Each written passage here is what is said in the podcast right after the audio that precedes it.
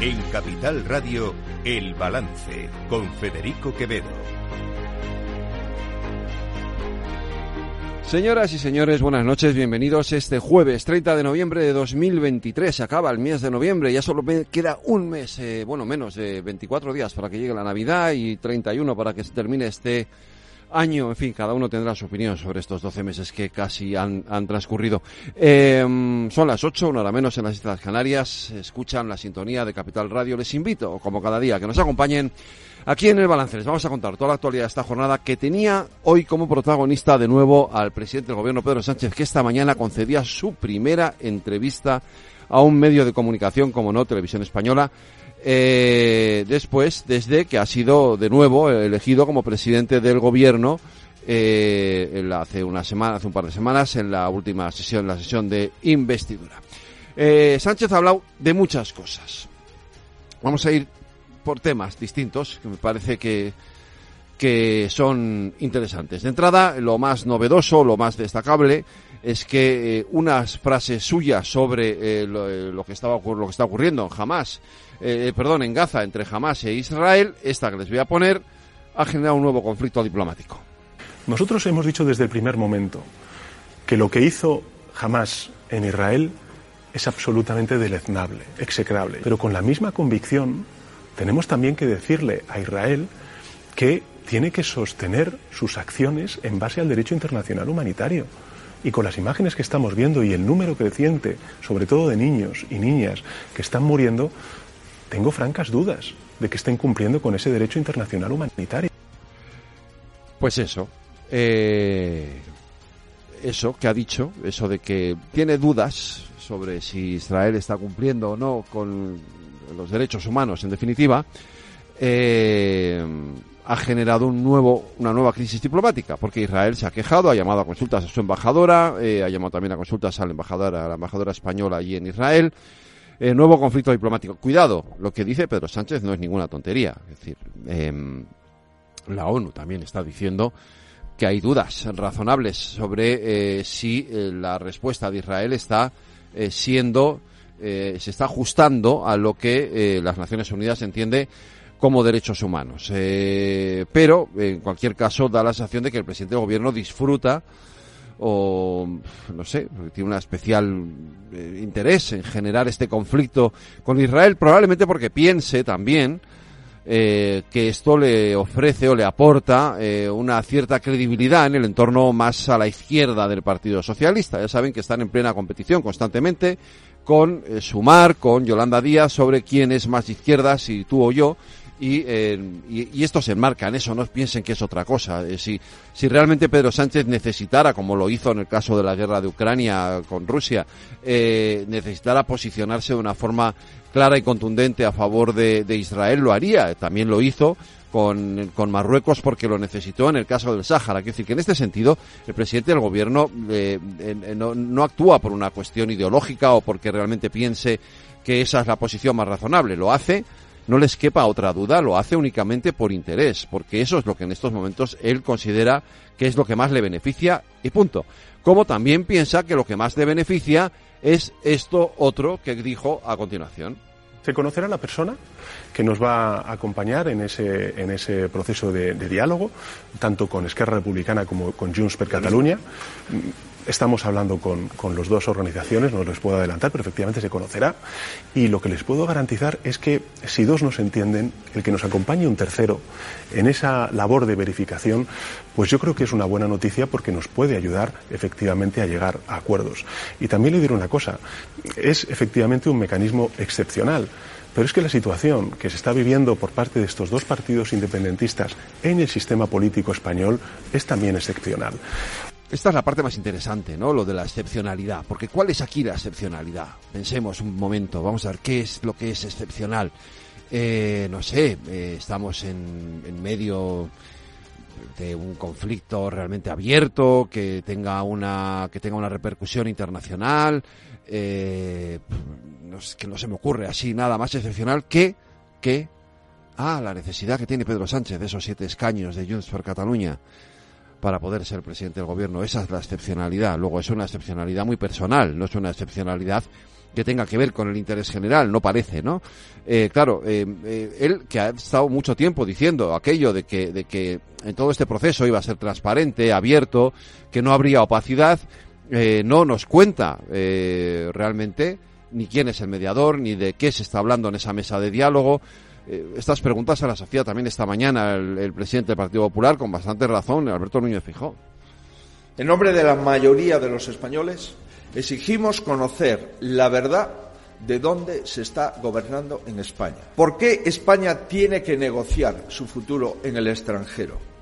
¿Quiénes son los mediadores? ¿Qué están negociando?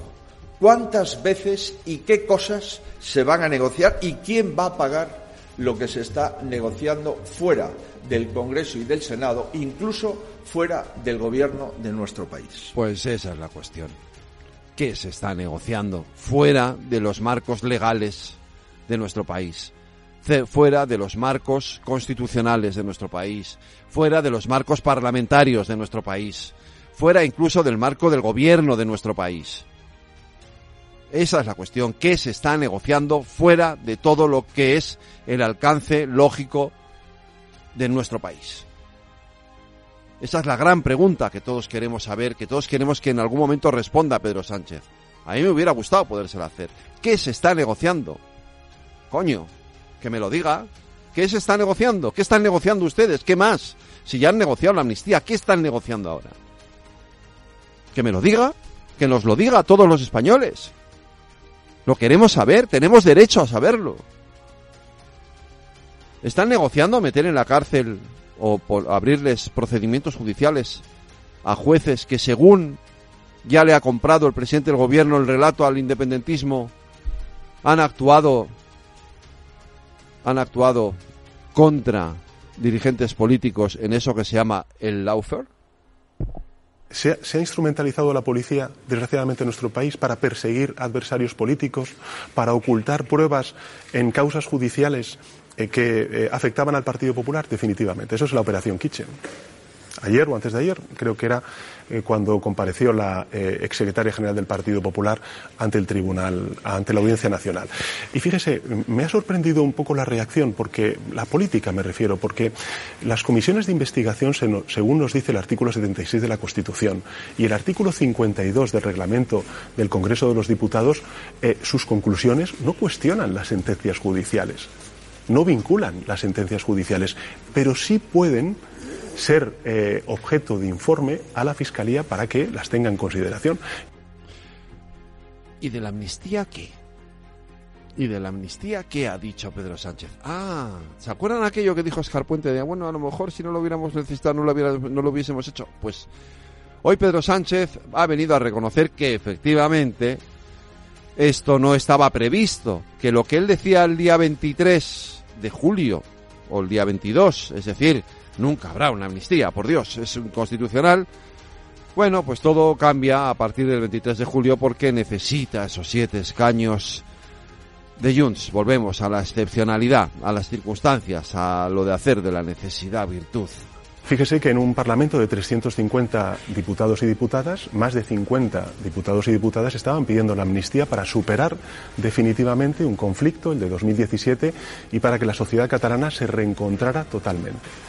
Bueno, yo he defendido eh, que, efectivamente era necesario el normalizar y estabilizar la situación política en Cataluña. Probablemente este no era el paso siguiente que quería dar, pero es un paso coherente y consecuente con la política de normalización y de estabilización en Cataluña que hemos afrontado durante estos últimos cuatro años desde el gobierno de coalición progresista.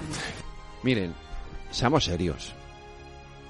La amnistía la han hecho porque necesitaban esos escaños. Si no, nunca se hubiese aprobado, la, nunca se hubiese llevado a las Cortes la amnistía, a la ley de amnistía, jamás. Porque él sabe perfectamente que esto que dice el portavoz de la Asociación Profesional de la Magistratura, Juan José Carbonero, tiene absolutamente toda la razón. Afecta a, la separación de poderes, como se ha dicho. Eh, no consideramos que sea eh, es una ley que no es una ley general, en fin, que eh, es una excepción a un principio fundamental de, de, toda ley por el hecho de ser, lo que es el principio de generalidad, una ley para todos. Esto no es una ley para todos, es una ley para unos pocos.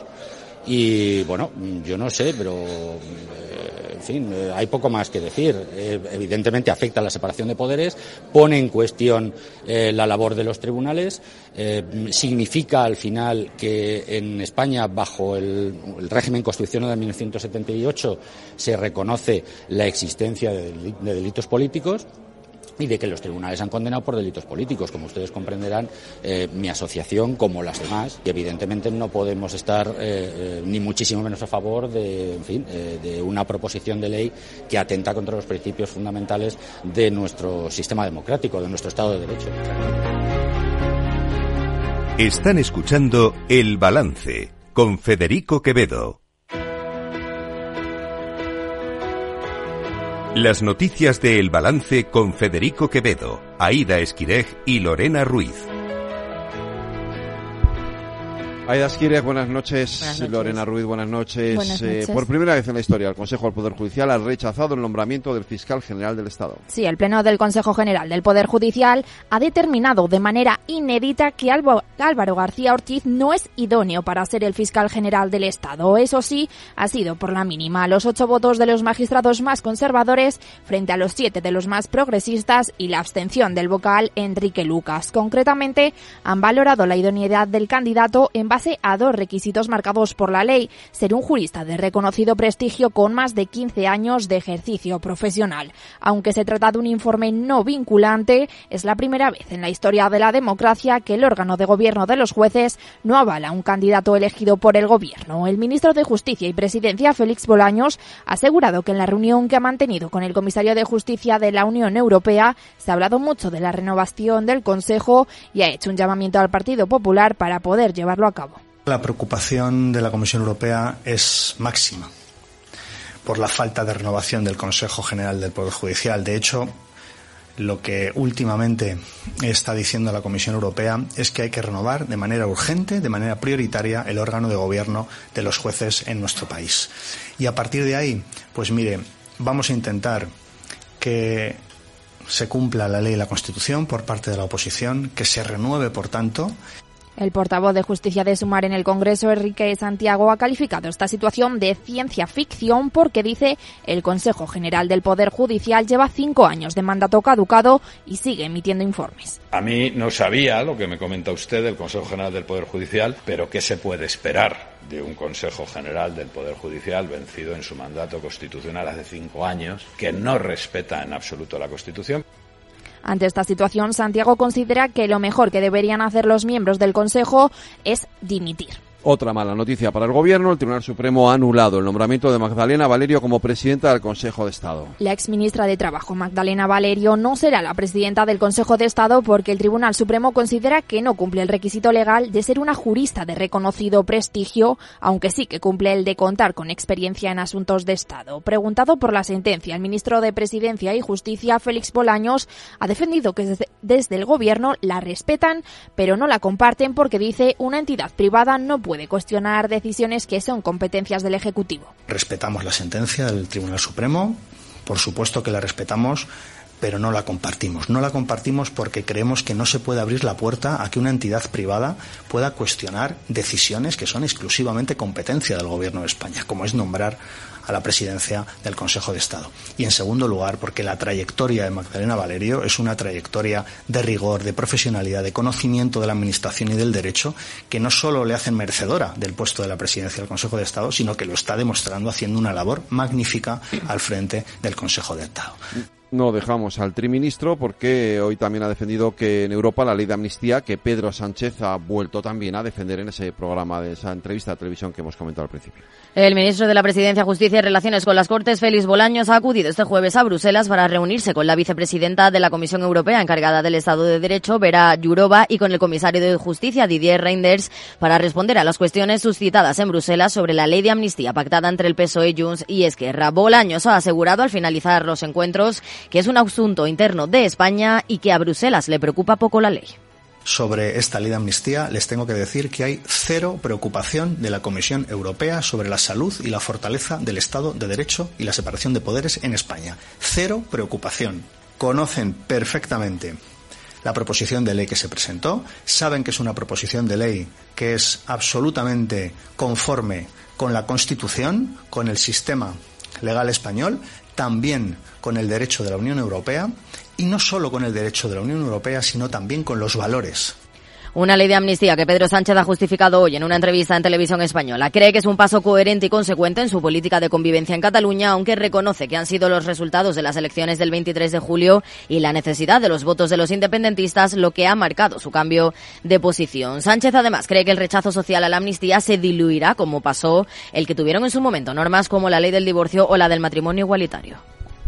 Bueno, yo he defendido eh, que, efectivamente era necesario el normalizar y estabilizar la situación política en Cataluña. Probablemente este no era el paso siguiente que quería dar, pero es un paso coherente y consecuente con la política de normalización y de estabilización en Cataluña que hemos afrontado durante estos últimos cuatro años desde el gobierno de coalición progresista. Fíjese, yo le voy a hacer un vaticinio.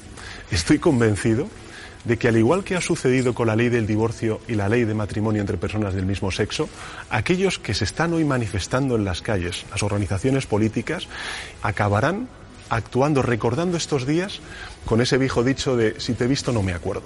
Y mientras Pedro Sánchez defendía la amnistía en la televisión pública, el expresidente del gobierno, Felipe González, ha cargado contra ella. Cree que la medida de gracia es intolerable y puede destruir los fundamentos de un ordenamiento jurídico de una democracia. Muchos ciudadanos siguen pensando que la amnistía es el perdón, que es como los indultos. Y en esa confusión anda mucha gente.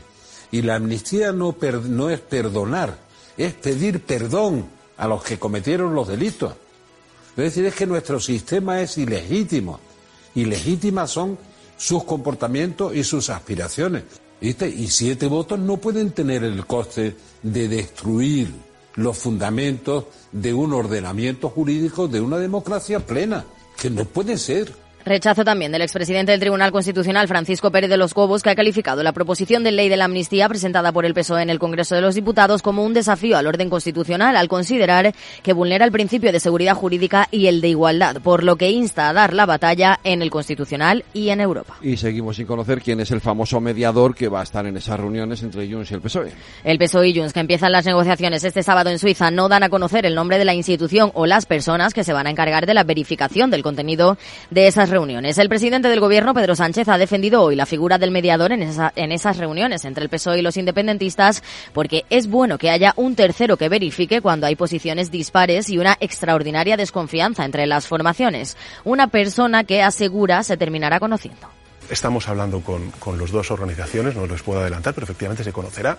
Y lo que les puedo garantizar es que si dos nos entienden, el que nos acompañe un tercero en esa labor de verificación, pues yo creo que es una buena noticia porque nos puede ayudar efectivamente a llegar a acuerdos.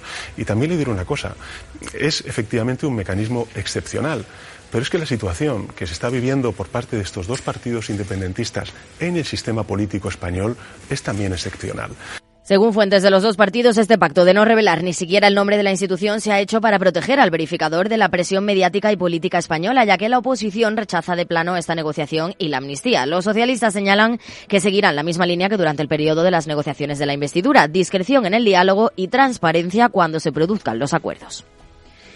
Y dos días, eh, dos días después de que el gobierno diera por zanjado el conflicto diplomático con Israel, Netanyahu ha vuelto a llamar a consultas a la embajadora española Lorena Ruiz. Y lo ha hecho por unas declaraciones del presidente del gobierno, Pedro Sánchez, que ha asegurado hoy en una entrevista para televisión española que tiene serias dudas de que Israel esté cumpliendo con el derecho internacional humanitario, viendo la alta cifra de muertos en Gaza.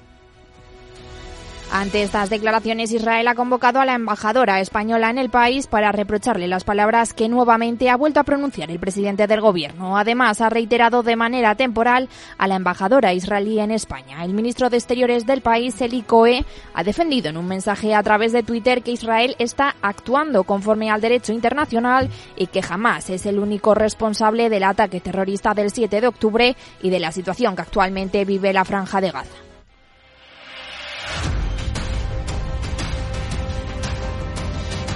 Primera reunión de la mesa de diálogo social para tratar la subida del salario mínimo interprofesional. Arranca la negociación entre el gobierno patronal y sindicatos por la nueva subida del salario mínimo interprofesional para 2024. Desde las 4 de la tarde el Ministerio de Trabajo se ha reunido en la mesa de diálogo social. Desde el gobierno, el secretario de Estado de Economía, Joaquín Pérez Rey, ha asegurado que mantienen su posición de que este no sea inferior al 60% del salario medio, pero hay margen para ajustarlo. El Gobierno, ya lo ha dicho la vicepresidenta en varias ocasiones, tiene muy claro que hay que seguir respetando, hay que seguir manteniendo el 60% del salario medio y que los salarios no tienen que perder poder adquisitivo. En esas variables escucharemos atentamente a los interlocutores sociales y intentaremos consensuar con ellos la cifra que cumpla todas estas exigencias. Pero ahí hay margen para ajustar nuestra propuesta final a lo que los interlocutores sociales nos digan y, por tanto, conseguir un acuerdo. El Ejecutivo propone una subida de en torno al 4%, mientras que la CEO y CEPIME han propuesto un incremento del 3%, en línea con lo pactado con sindicatos en el Acuerdo para el Empleo y la Negociación Colectiva. Mientras que desde los sindicatos van más allá. UGT quiere que suba al menos hasta 1.200 euros para que siga cumpliendo con la equivalencia al 60% del salario medio en España. Y Comisiones Obreras apunta a una revalorización del 5%. El presidente de la COE, Antonio Garamendi, ha reaccionado a esta petición y pide tener en cuenta el impacto que tiene el aumento de los salarios en las empresas pues que, que trasladen, pues está muy bien pedir y lo que fuera, pero yo creo que también eso afecta y aquí sí quiero hablar en nombre de miles de pymes, miles, cientos de miles de pymes, estamos hablando de autónomos, estamos hablando de, de gente que en este caso, en lo que estamos hablando de lo que son la contratación pública, estamos hablando de un millón y medio de personas. Claro, esto se puede trastocar si lo que se pretende es, a golpe de decreto, pues marcar lo que debiera estar en el diálogo social.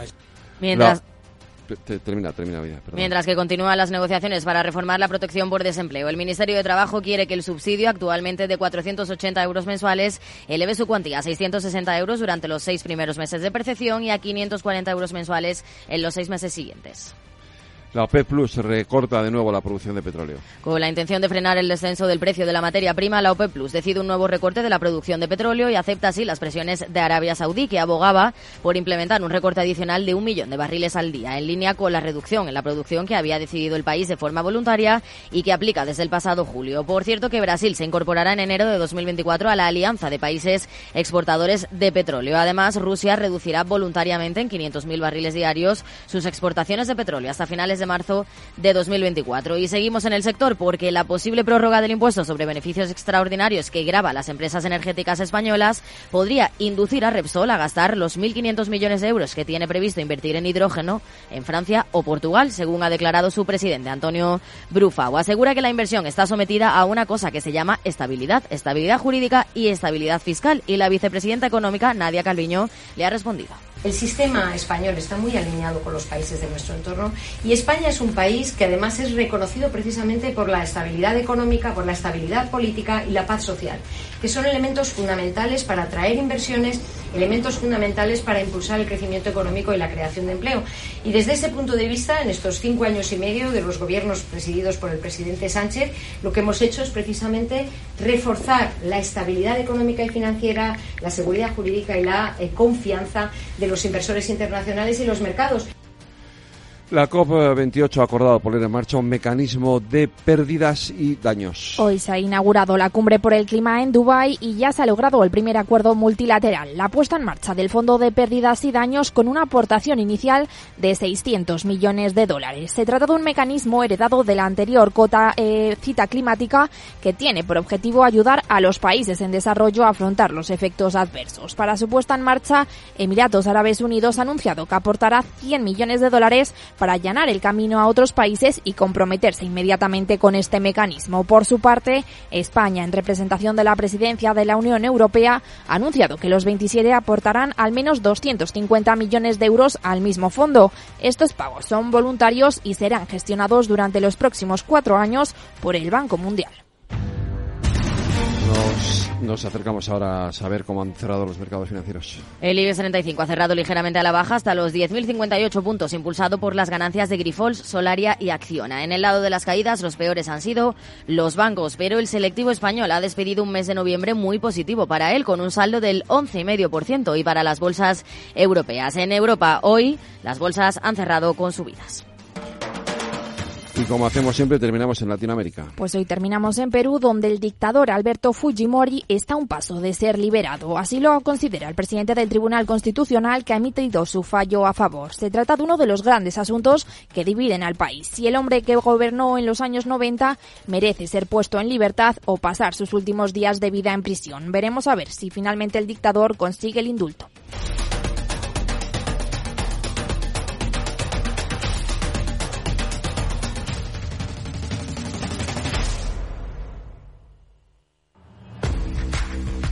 Oye, pensando cómo ahorrar en momentos como este con los precios por las nubes.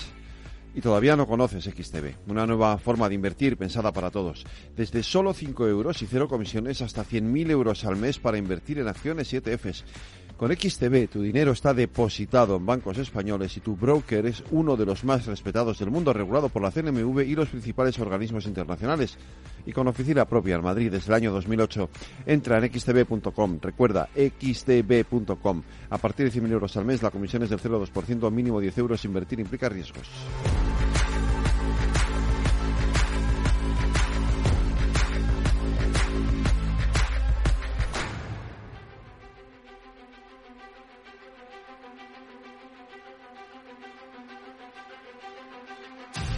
Cada día en el balance nos detenemos en lo más destacado de la actualidad económica y lo diseccionamos en la lupa de Laura Blanco. Laura Blanco, buenas noches. Buenas noches, Federico. Eh, a ver, tenemos ese tema pendiente todavía del, de, en fin, esa reforma que quieren hacer tanto, sobre todo el Ministerio de Economía y el Ministerio de Trabajo, de las prestaciones por desempleo. Eh, es verdad que podemos avanzar poco porque ahí hay un debate entre los dos ministerios, hay propuestas encima de la mesa, pero bueno, vamos, hagamos una primera aproximación. Eh, bueno, ya te decía ayer que esto iba a dar muchos capítulos, ¿eh? que esto es un continuará y, y, es una reforma imprescindible para la economía española por dos motivos. El más inmediato es que del desembolso del de la reforma del mercado de trabajo depende del desembolso de los fondos Next Generation, pero sobre todo porque tenemos una tasa de paro en el 12% de manera general, pero el paro de larga duración es uno de los grandes dolores de cabeza, una de las grandes remoras de la economía española. Yo entiendo que se vende eh, el debate político, bueno, pues por el enfrentamiento entre economía y trabajo, por uh -huh. las diferencias ideológicas que hay entre Sumar y el Partido Socialista. Y en el punto en el que estamos, Federico, por cierto, con la vicepresidenta económica Nadia Calviño de Nueva York, yo lo que digo es que lo que necesita el mercado laboral español son incentivos para que se trabaje y hay que velar porque cualquier reforma que se haga esté encaminada a mantener los incentivos para que alguien que está cobrando una prestación se vaya al mercado de trabajo. Por eso desde hace algún tiempo se viene hablando del concepto de ERTE claro. inverso, cobrar parte de la prestación, pero también cobrar el salario si me voy al mercado laboral, porque una vez que voy al mercado laboral me voy a formar, me voy a actualizar y ya no voy a dejar el mercado laboral. Eso nos dicen eh, las estadísticas y la literatura eh, económica. Eso es lo importante. La otra pata importante es la de que SEPE y la formación en el empleo esté realmente ligada con lo que están demandando las empresas, porque uh -huh. de qué me vale tener un servicio público de empleo si no consigue recolocar a las personas que se quedan fuera del mercado laboral. En ese sentido, es verdad que la propuesta que ha hecho, por ejemplo, el Ministerio de Trabajo también va un poco en esa dirección, ¿no? De que tú cobres la mayor parte de la prestación al principio y luego se vaya reduciendo de manera que eso incentive que tú quieras buscar un puesto de trabajo porque... Sí, la diferencia es que claro. el Ministerio de Trabajo parte de subir de inicio sí. la prestación uh -huh. que se cobra, ¿no? Y aquí es donde yo creo que tiene que venir el diálogo político y ver exactamente en qué punto nos movemos con los incentivos. Y creo que ahí, bueno, pues hay muchos economistas donde pueden entrar a valorar de qué manera, eh, bueno, pues el incentivo de seguir cobrando un subsidio de mayor o de menor cuantía me va a animar a irme al mercado laboral. Oye, ¿sabes que hoy empieza la COP? Mm, bueno, sí lo sé, bueno, sí lo sé, le hemos dedicado el programa de la energía a la COP. Y mira, dos mensajes que, que quiero compartir contigo y con Dime. vosotros que creo que son importantes. Descarbonizar es clave, controlar que la temperatura del planeta no suba grado y medio también. Bien, pues hoy charlábamos con el responsable de cambio climático de Iberdrola en el programa de la energía, tenéis la entrevista en la web de Capital Radio. Y aquí uh -huh. tenemos una clave. Eh, la inversión en redes eléctricas. De nada vale que apostemos por invertir eh, eh, en, en, energías renovables y luego la red eléctrica no soporta, por ejemplo, la electrificación. Yo te voy a dar un dato, ¿eh? Por cada euro que inviertes en energía renovable necesitas un euro de inversión uh -huh. en las redes eléctricas. Y otro apunte, el cambio, los cambios en los países y entre instituciones que se están negociando desde ya en la COPI durante las dos próximas semanas, cambio climático, emergencia climática, temperatura y dejar de usar en la medida de lo posible energías fósiles, para lo que lo necesitemos sí, pero al menos reducir su uso y ser más eficientes, necesita eh, políticas públicas, cambios eh, legislativos que incentiven precisamente que nos vamos a la energía renovable y que usamos para lo mínimo y para lo imprescindible las energías fósiles. Oye, ya que hablamos de energía, hablemos de empresas energéticas y de ese impuesto que, bueno, que sigue flotando ahí en el ambiente. Mm. Mira, tenemos eh, esta tarde ha salido eh, un informe de la Comisión Europea donde evalúa el impacto del impuesto. En su día se conocía como el impacto a los beneficios caídos del cielo de las compañías energéticas, ¿verdad? Luego el nombre técnico es otro. Bueno, el informe de la Comisión Europea aborda dos cuestiones que son interesantes. Lo primero, lo que se ha recaudado. Hasta la fecha, 17.500 millones de, de euros. Y es importante porque al final estos impuestos tienen la finalidad de destinarse a políticas vinculadas también a la transición energética. Y algo que a mí me llama especialmente la atención, mira, el informe dice, una mirada a la evolución de los mercados de energías fósiles muestra que la situación es muy diferente a lo que era cuando el reglamento del Consejo entró en vigor en octubre de 2022. Es decir, Bruselas está reconociendo que el momento en el que se decide poner desde Bruselas formulado, pero se podía adaptar a, cada uno de los países y la manera en la que siguiera las reglas básicas de Bruselas este impuesto a las compañías energéticas, Bruselas reconoce que el entorno de mercado de las energías fósiles no es el que era hace un año, lo cual es una manera de abrir la puerta, desde luego abrir al debate a si conviene renovar y mantener esos impuestos a la vista de que en el caso español estamos en la decimoquinta legislatura y se ha sugerido que algunos impuestos impuestos temporales, banca, energía, podrían quedarse. Pues eso es lo que parece que va a ocurrir, efectivamente. Eh, Laura Blanco, el lunes más lupa aquí en el balance. Buenas noches, Federico. Buenas noches. Oye, pensando cómo ahorrar en momentos como este, con los precios por las nubes. Y todavía no conoces XTB, una nueva forma de invertir pensada para todos. Desde solo 5 euros y cero comisiones hasta 100.000 euros al mes para invertir en acciones y ETFs.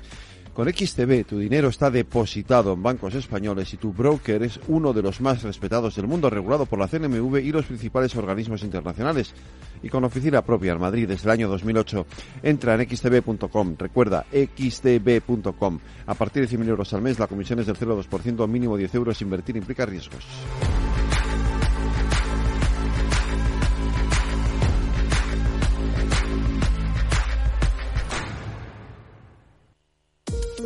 En la era de la realidad virtual y teletrabajo, las empresas utilizan cada vez más los servicios en la nube e Internet se convierte en la nueva red corporativa. Pero la nube no siempre es un entorno muy seguro. Zscaler, con su nuevo y radical modelo Zero Trust, asegura usuarios y cargas de trabajo tanto de aplicaciones públicas como privadas. Descubra más en zscaler.es.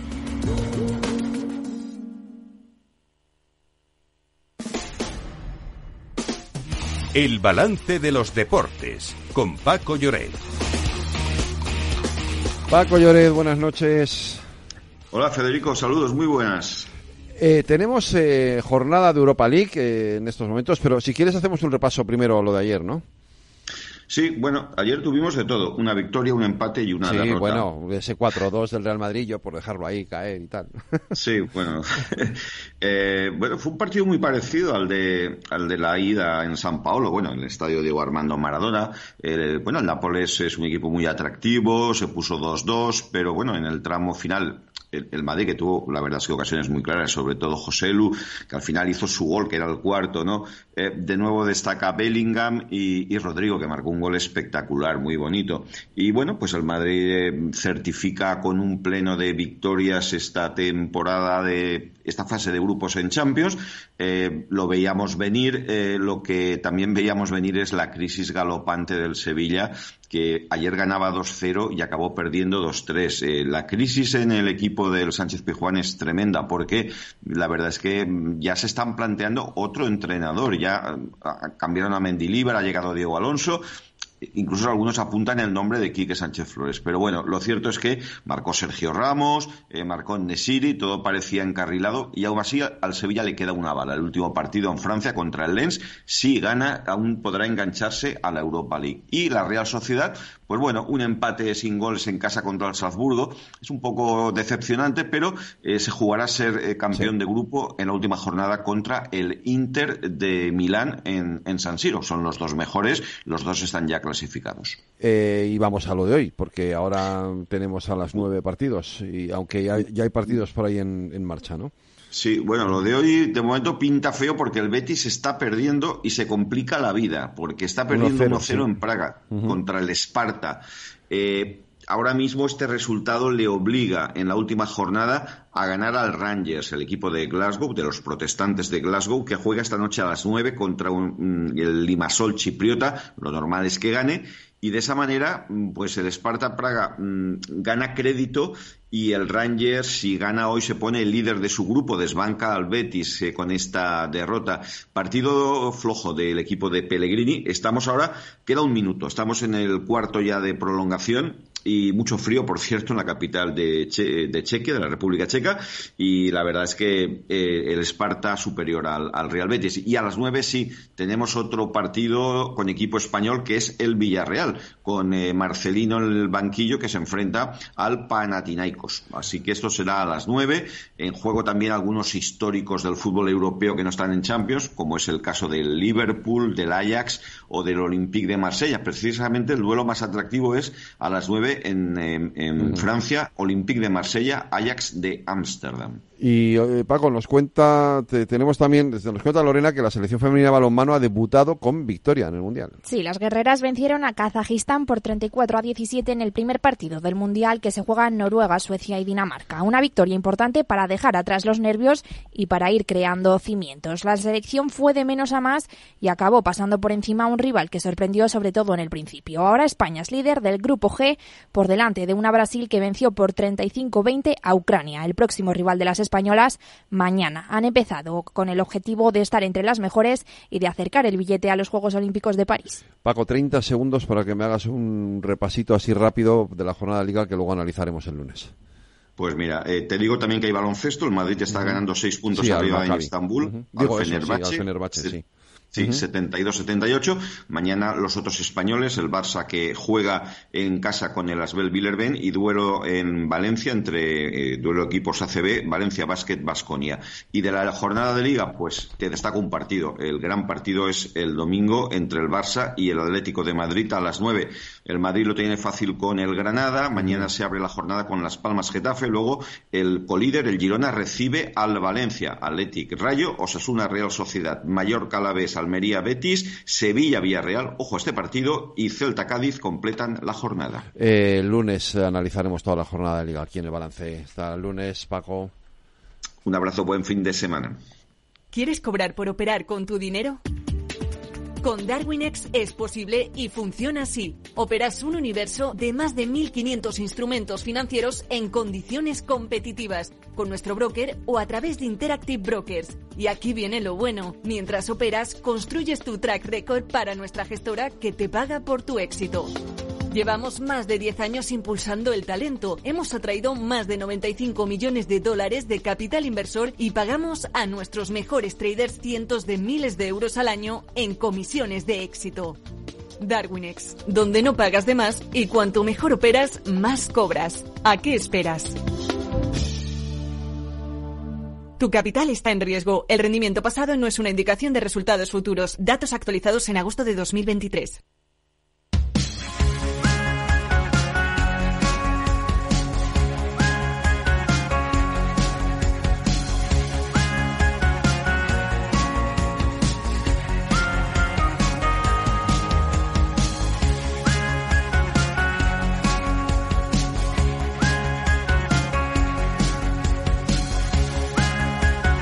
En el balance, Rafa también entrena, con Patricia Guzmán.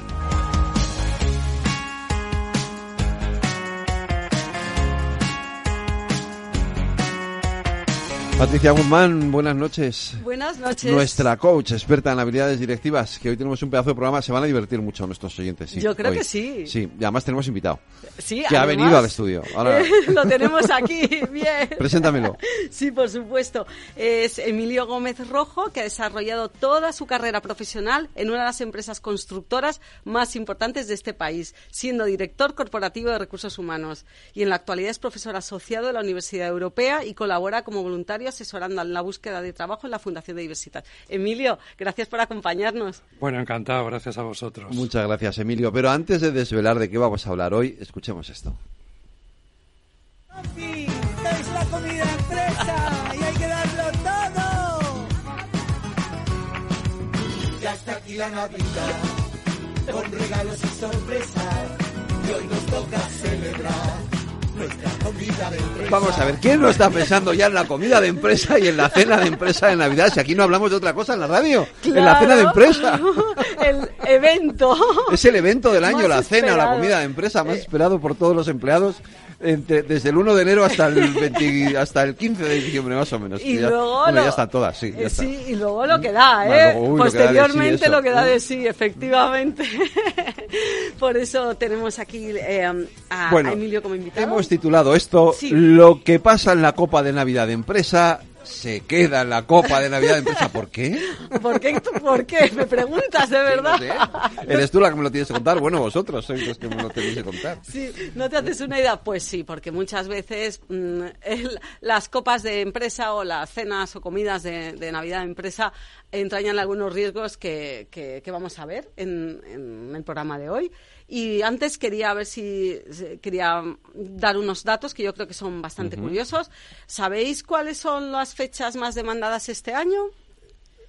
Viernes 15. No, ya bueno, viernes 15 ya lo sé, porque no, yo no he Ah, conseguido, no, aquí no hemos conseguido hacer la, fe- la cena de Navidad el viernes 15. La hemos pasado el viernes 22, Eso. que es la otra más demandada, me imagino. Bueno, claro. luego está el jueves 14 También, y luego claro. jueves 21 de diciembre. Y casi todo el mundo prefiere horario de comida frente al de cena.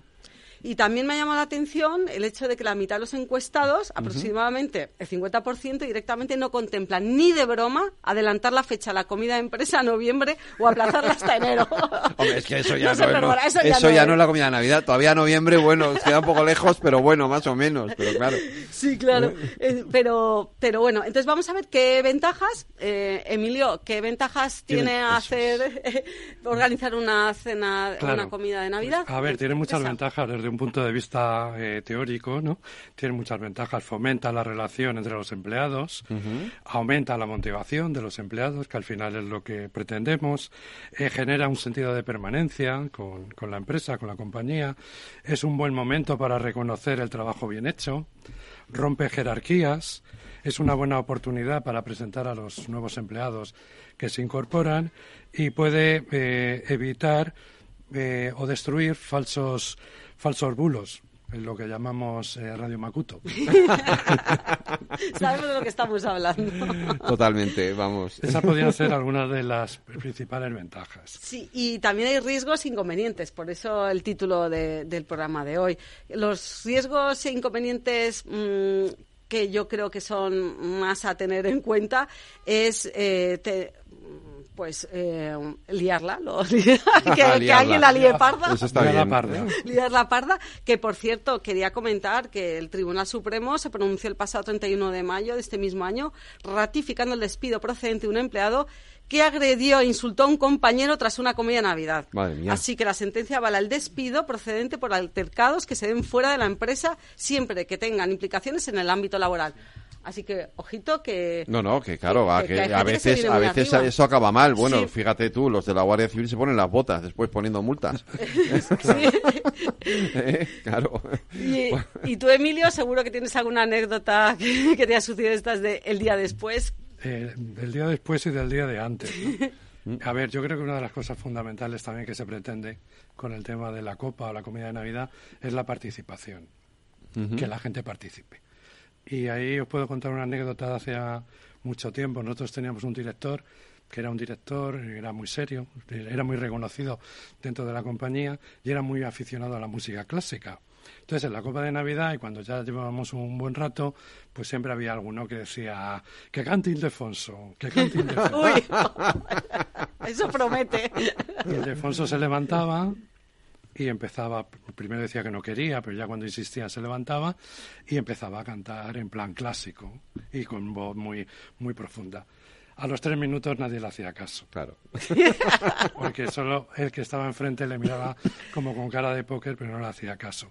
Pero en el otro extremo de la mesa siempre se sentaba, vamos a decir, Manuel, que cantaba fatal, pero cantaba canciones que se las sabían todos. Y entonces empezaba a cantar Los peces en el río. Era el que animaba de verdad, el cotarro. A ver, moraleja, en una cena de Navidad lo que quieres es participar. Claro. Por eso es importante el sitio donde lo vayas a hacer, decidir si la gente tiene que estar sentada o mejor que estén de pie, porque mm, hay que buscar pues el que sean también ellos eh, pues los protagonistas de la fiesta. ¿Qué es mejor, comida o cena?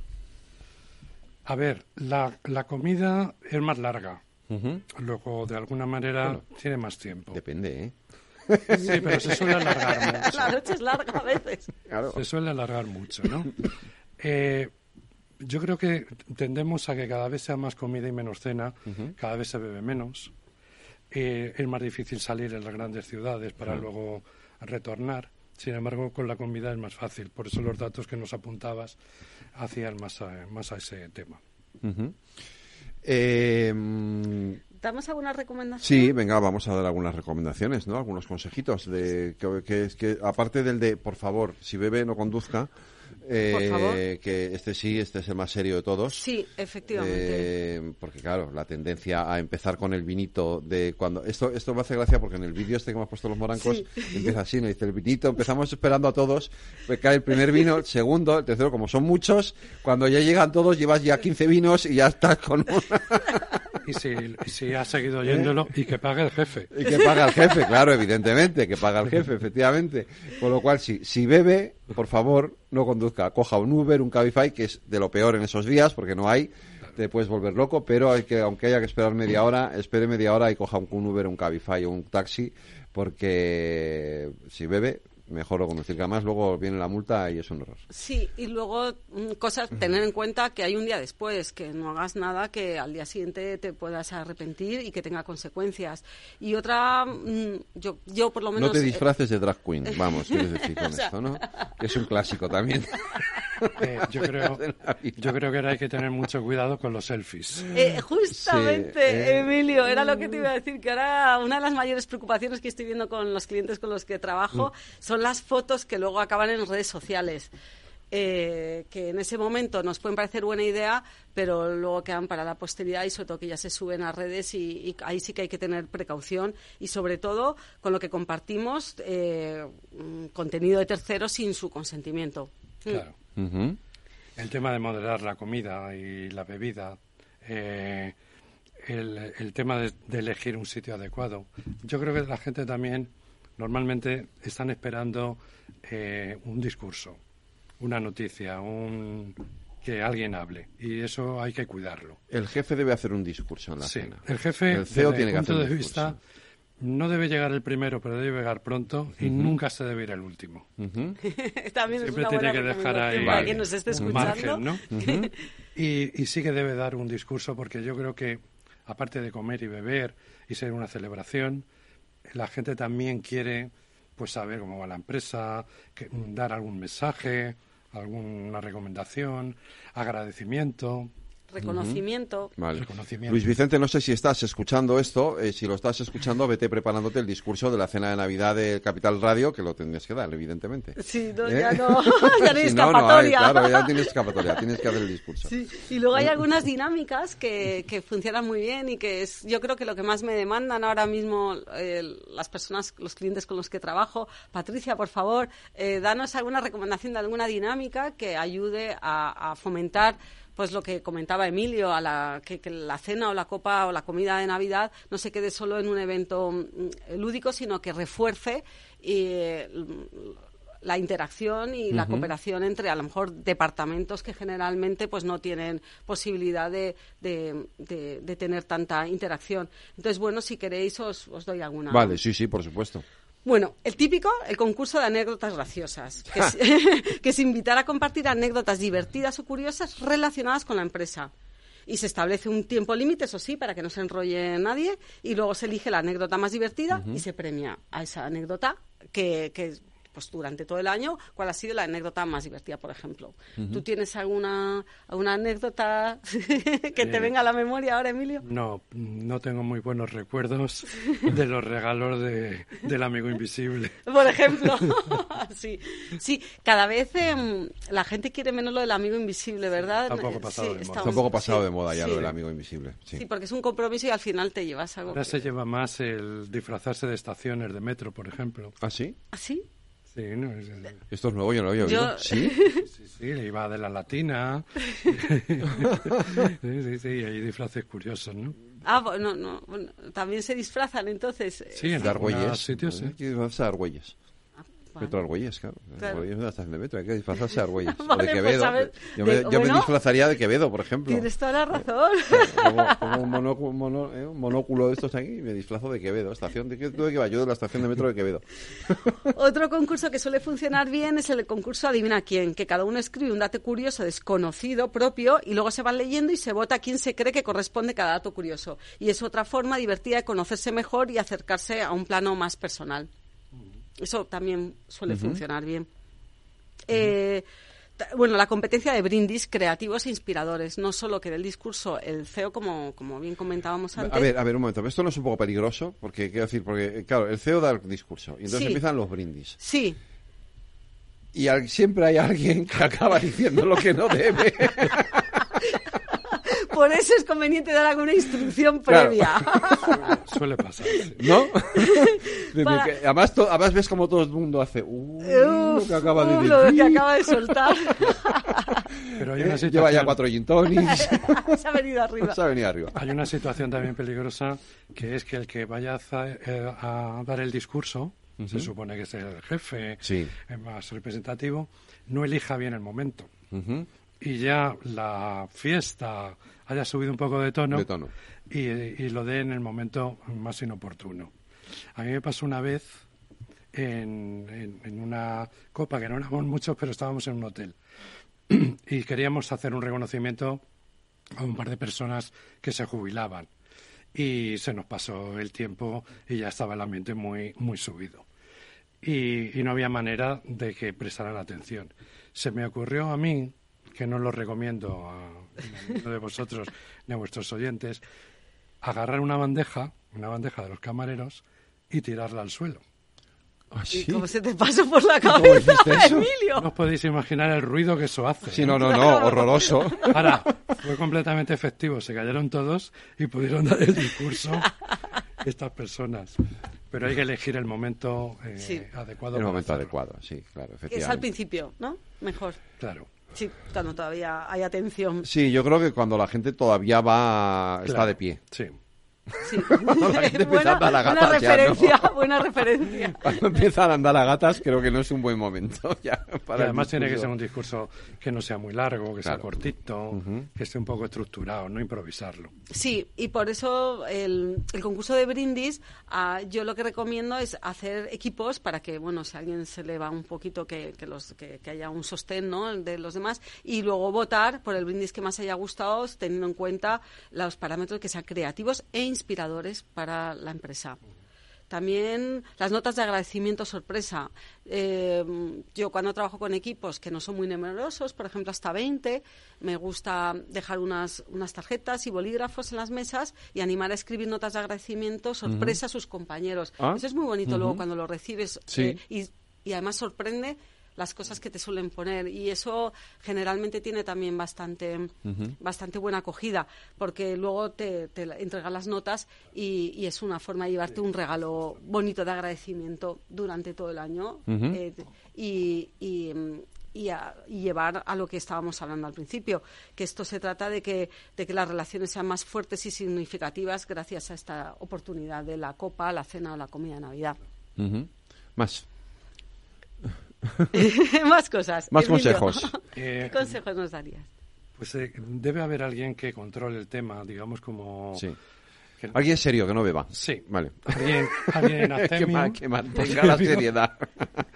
y que sea un poco el que conduzca el tema y que vea si falta algo. No tiene que ser el, el máximo jefe, pero sí Ujú. alguien pues que controle si Porque llega la comida Em- bien y la bebida. Emilio, lo de, lo de lo de que la cena de Navidad la comida de Navidad se desmanda, esto no esto es no es un tópico, ¿no? Esto es, ocurre. A ver, todo lo que estamos diciendo es para que no. Ya, ya, ya, ya. Pero seguramente no Sí. tendremos éxito. Pero dentro de eso hay que procurar que haya cosas Ujú. que sí que queden. Yo creo que al final eh, puede quedar el que he conocido a un compañero que no tenía eh, amistad con él o lo que sea, ¿no?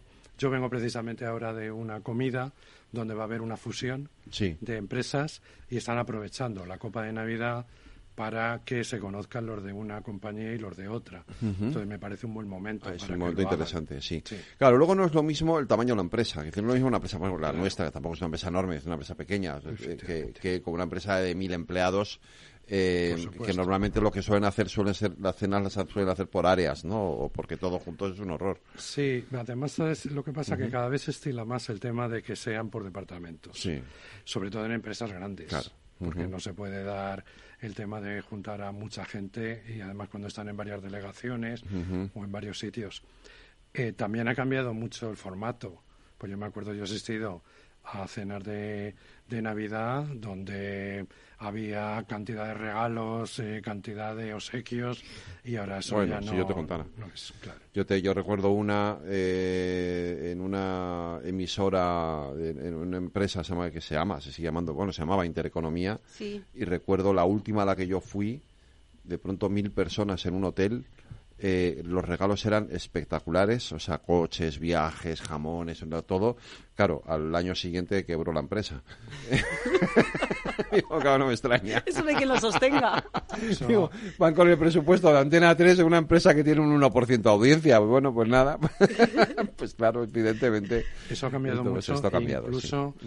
A veces hay menos Ujú. cenas de empresa y Sí. son los compañeros los que organizan ellos Sí. por su cuenta una unas cena, cervezas, una comida, unas- o unas lo que cosas. sea. ¿no? Es bueno que lo haga la, la dirección, o sea, es bueno que lo organice la empresa. ¿no? Yo creo que sí, que to- eh, po- está muy arraigado también en nuestra Sí, cultura. sí. En, en otros eh, países no se celebra tanto, en nuestra cultura sí. Sí. Yo, por ejemplo, que mis clientes, la mayoría de mis clientes son empresas de un tamaño mediano. Eh, lo que percibo es que el- los equipos directivos lo organizan con muchísima ilusión y mucho cariño. Aparte que es un presupuesto grande, Sí, bueno, eh, claro. se está haciendo un sacrificio, pero, pero yo lo que percibo, y, y- y de hecho algunas de las sesiones que, que están eh, orientadas, las sesiones de coaching con las que yo hago con ellos, muchas veces orientadas a que salga lo mejor posible eh, este evento y que, y que sea un buen recuerdo y que sirva para lo que estábamos comentando de reforzar las relaciones entre, entre compañeros. Entonces, detrás también yo creo que conviene recordar que hay un esfuerzo económico y, y trabajo de muchas personas y, Y que, hay que, y que es de bien nacido ser agradecidos y que efectivamente cuando la empresa hace un esfuerzo como este, para que es un- no deja de ser un esfuerzo pues con, con los empleados, hay que también saber agradecerlo, ¿verdad? Sí, yo ¿Eh? creo que sí que nos tenemos que quedar también con esto. Claro que sí, quedémonos con, con- quedémonos con eso eh, y, con, y con insistirle a la gente que, en fin, que no se desmanden demasiado, un poquito sí, pero sin pasarse. Vamos a pasarlo bien, Sin pero pasarse, sí. hay que pasarlo bien, pero sin exagerar. No queremos acabar en urgencias con un, con, una- con un no sé qué estos alcohólicos o algo así. En fin, o acabar en alcohólicos anónimos. Emilio, Patricia, Muchas muchísimas gracias. gracias. a los dos. Ha sido un placer, ha sido muy divertido. Muchas gracias. Gracias. Un A abrazo. vosotros.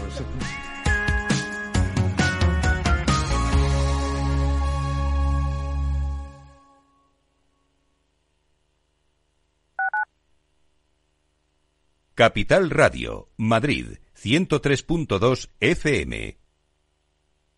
Disfruta de la Navidad en familia con más de 500 pequeños productores de alimentos de Madrid, cuyo esfuerzo y trabajo diario llevan a tu despensa productos de gran calidad y cercanía. Porque en Navidad lo que quieres es celebrar con los tuyos. Hazlo con Alimentos M Producto Certificado. Sabores que despiertan tus sentidos y se convierten en un me gusta. Comunidad de Madrid. Bueno, la siguiente consulta nos llega desde Bulgaria, desde Sofía, la capital. Julen, buenos días. Muy buenos días, eh, señor Vicente y señor Betty Durante. ¿Sigue usted Capital Radio en Bulgaria? Sí, hombre, lo cojo por internet. Arriba. ¿Eh? Capital Radio traspasa fronteras. Capital Radio sí es lo mejor, ¿eh?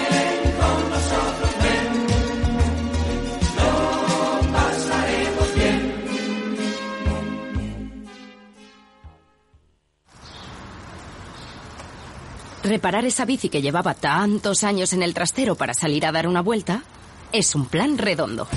Como el plan que tenemos en la Comunidad de Madrid, en el que contamos contigo para darle muchas oportunidades a los residuos. ¿Te sumas a la economía circular? Comunidad de Madrid.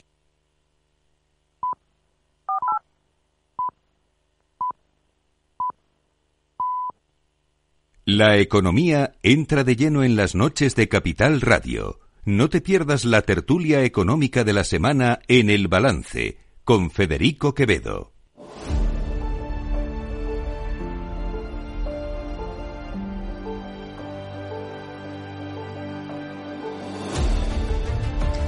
Vamos allá con nuestro tiempo de análisis de tertulia. Ya saben que es jueves, tertulia económica, la mejor tertulia económica de la radio española, sin lugar a dudas. Creo que no hay ninguna mejor que esta. Eh, con permiso de Luis Vicente Por la mañana. Pero digo por la noche, yo digo por la noche. Eh, José Luis Moreno, muy buenas noches. Fernando Pinto, buenas noches. Buenas noches. Creo que está Santiago Sánchez al otro lado del, del Zoom. Buenas noches.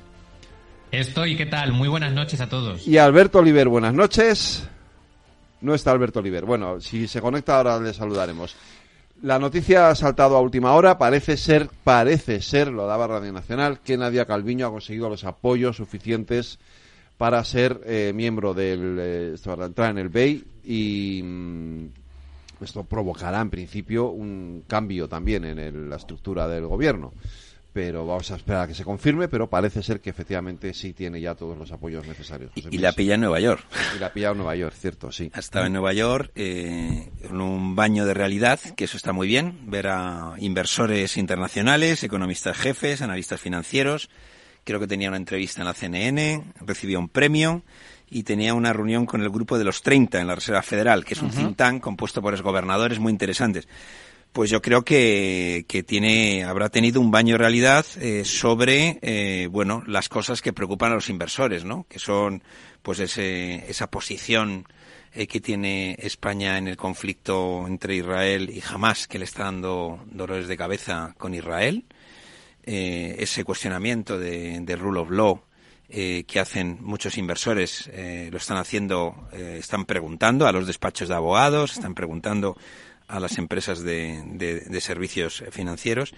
Y luego, bueno, pues eh, ese tema de, del pago de la deuda eh, de las renovables, la gente, esas sentencias que están cayendo una detrás de otra por el tema renovable que, que sigue sin, sin llegar a acuerdos el gobierno de España y luego los nuevos impuestos. O sea que yo creo que es un es, es una buena transición de estar reunida con los inversores a, a poder acceder y nos representará muy bien en el Banco Europeo de Inversiones. Yo creo que es, tenemos que estar orgullosos como españoles tener a una, una española en, en esa posición.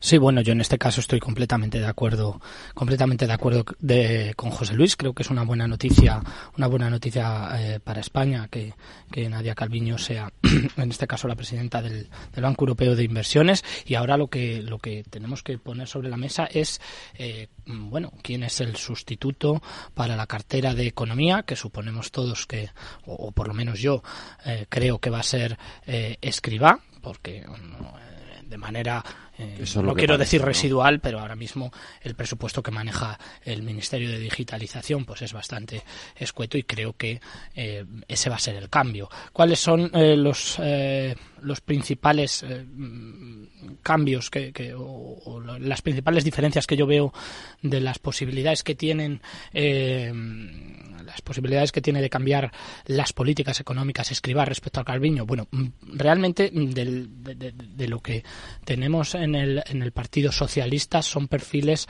eh, bastante parecidos. Es verdad que el perfil de Nadia Calviño es un perfil más internacional y el perfil de Escribá ha sido siempre un perfil más técnico, pero bueno, yo creo que, que los dos conocen, conocen bien el funcionamiento de la economía, en este caso española y también a nivel eh, europeo, y esto eh, yo creo que es, repito, una, una buena noticia para España. Santiago.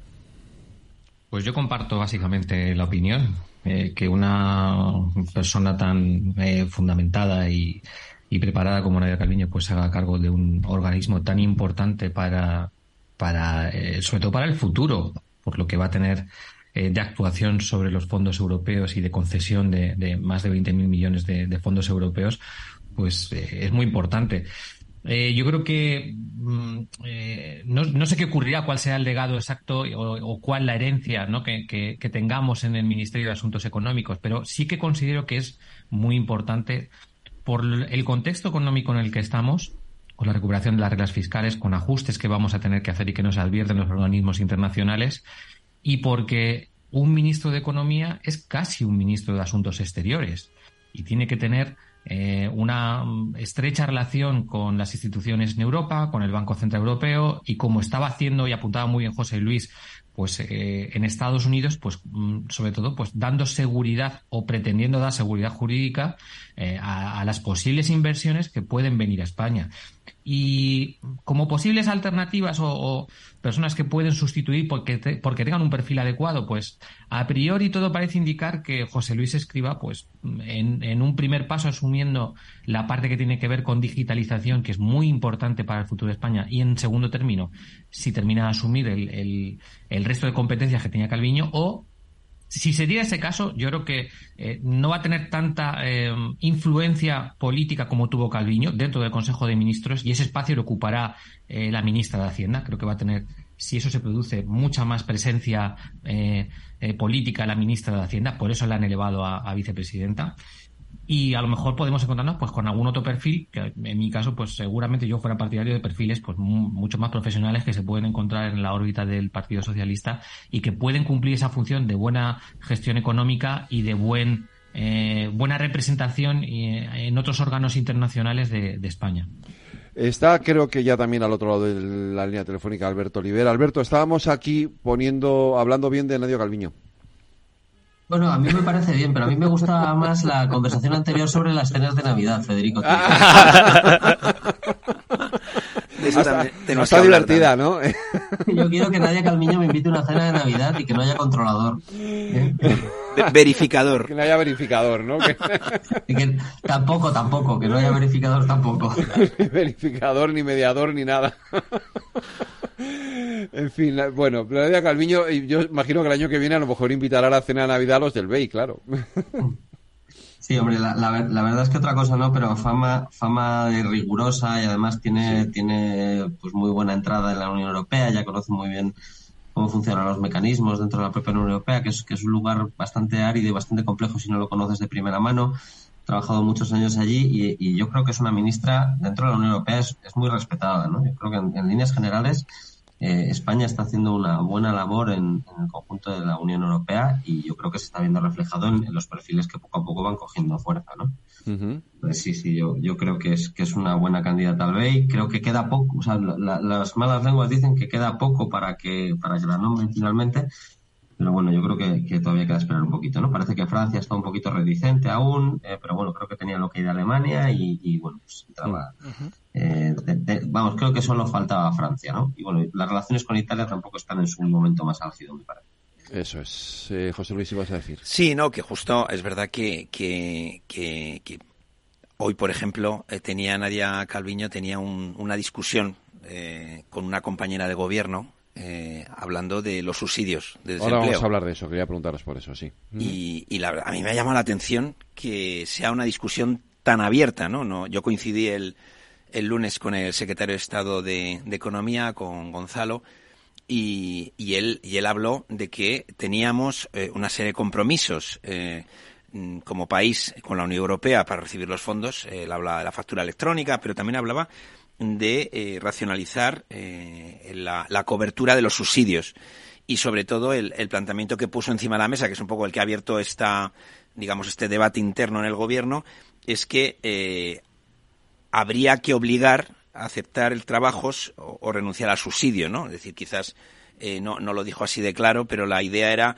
eh, ese famoso debate que eh, a veces se tiene sobre si perjudican las ayudas o los subsidios a la búsqueda de empleo, ¿no? Porque muchas veces hemos oído eh, alguna persona que tú conoces que te dice, no, no, yo hasta que no se me, se me acabe el paro no busco trabajo. Y esto tiene un problema eh, gordo, primero porque se alargan a veces esos procesos de, de, encontrar trabajo y luego es verdad que cuando tú llevas desconectado el mercado laboral eh, es más difícil conectarte porque es verdad que has perdido un poco de esto.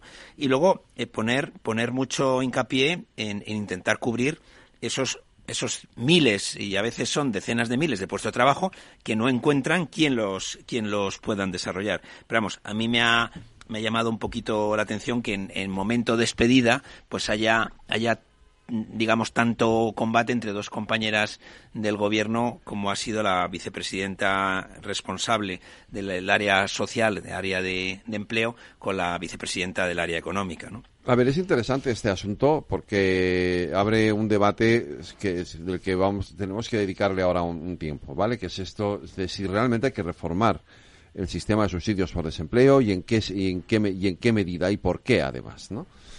Fernando.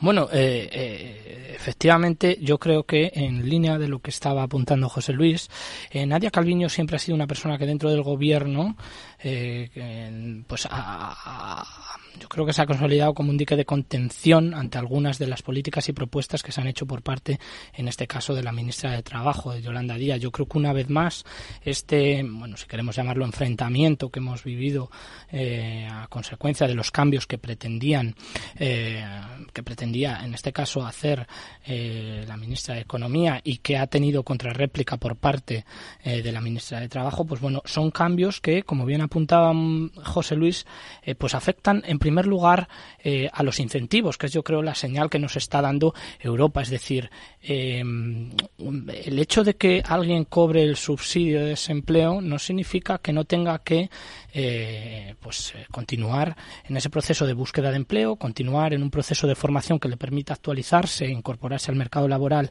en cualquier momento. Y bueno, yo creo que este ha sido el ha sido el choque fundamental entre entre ambos ministerios, ¿no? Y, y bueno, una vez más aquí se refleja que pues tenemos un gobierno en el cual las posturas desde el punto de vista económico no van únicamente en una en una línea y esto mm, yo creo que mm, me atrevo a aventurar que puede acentuarse en esta siguiente legislatura por las discrepancias que pueda haber ya no de Yolanda Díaz con eh, Calviño sino con José Luis Escribá. Quiero decir las diferencias en este caso por todos es conocido por todos son conocidos no los informes que Escribá eh, eh, que voy a decir decir, exhortaba desde eh, la IREF o desde la Fundación BBVA, donde trabajó mucho tiempo eh, sobre todo el tema de pensiones y después eh, cuáles han sido las medidas que él ha cometido. Pues bueno, vamos a ver lo que lo que ocurre. Eh, yo creo estamos dando por hecho entre otras cosas yo que, que ser quien la sustituya, pero repito es importante para Europa el nombramiento de Nadia Calviño también porque estamos en un momento en el cual recibimos mm, y vamos a recibir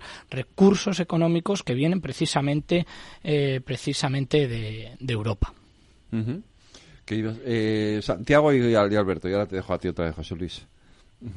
Santiago. No, en, línea de lo que estábamos comentando, eh, desde luego Nadia Calviño tenía un perfil, tenía y tiene, eh, un perfil mm, político y una relevancia política en la toma de decisiones del gobierno muy importante. La verdad que deja una laguna que va a ser muy difícil, muy difícil de cubrir. Y escriba, eh, pues yo no sé hasta qué grado será capaz de tener esa cintura y ese trabajo, digamos, de, de acabar convenciendo al resto de componentes del Consejo de Ministros de la política económica. No olvidemos el ministro de Economía es el presidente de la Comisión Delegada de Asuntos Económicos, que es la responsable de establecer y coordinar todas las políticas económicas del gobierno. Es que es una gran responsabilidad. Por eso era Nadia Calviño quien, quien la ostentaba.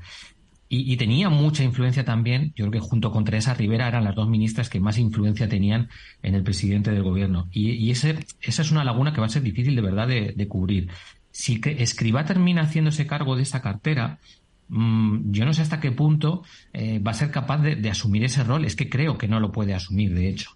mm, y, cuando hemos visto incluso reacciones como las que ha tenido Escribá en los últimos meses, eh, debatiendo incluso por redes sociales, en Twitter o en alguna otra, con multitud de economistas de este país cuando le llevaban la contra, por ejemplo, en el tema de las pensiones, con debates incluso acalorados en redes sociales, yo creo que eh, un ministro de España requiere cierta contención y, otro tipo de, en mi opinión, ¿eh? que podéis discrepar perfectamente, pero yo creo que tiene que estar en un rol distinto y no sé si escriba, que yo creo que eh, no sé hasta qué punto es capaz de, asumir las críticas dentro del Consejo de Ministros, va a tener esa cintura que sí que tenía Nadia Calviño a la hora de, y de capacidad negociadora dentro del Consejo de Ministros.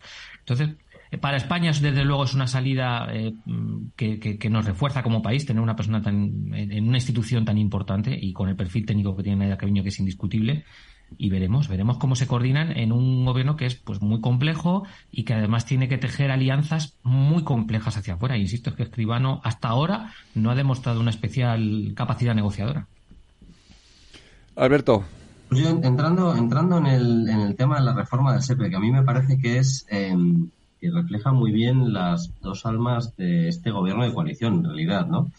Em, hay un modelo más eh, ortodoxo que incluso podríamos pensar que este tipo de reforma la podría haber hecho un partido de corte más de centro derecha, por decirlo suavemente, como el Partido Popular, em, donde eh, básicamente lo que se propone es un sistema de zanahoria donde em, de castigo si no encuentras trabajo y además eh, quiero recordar eh, que, se incrementaba la, la percepción de rentas eh, pecuniarias durante, durante la primera parte del de, este y se iba reduciendo progresivamente en una especie de intento de eh, incentivar que la gente buscase trabajo. Bueno, yo no sé si quienes están proponiendo estas medidas alguna vez han estado en paro. pero el proceso de estar en paro, pues te puede salir un trabajo a los tres días, a los tres meses o a los tres años. meses.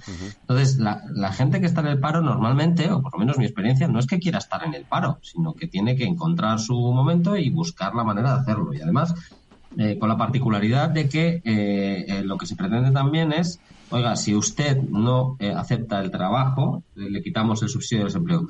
Mire, yo podría estar de acuerdo parcialmente con esta medida si el sistema de estatal público de empleo funcionase mínimamente bien.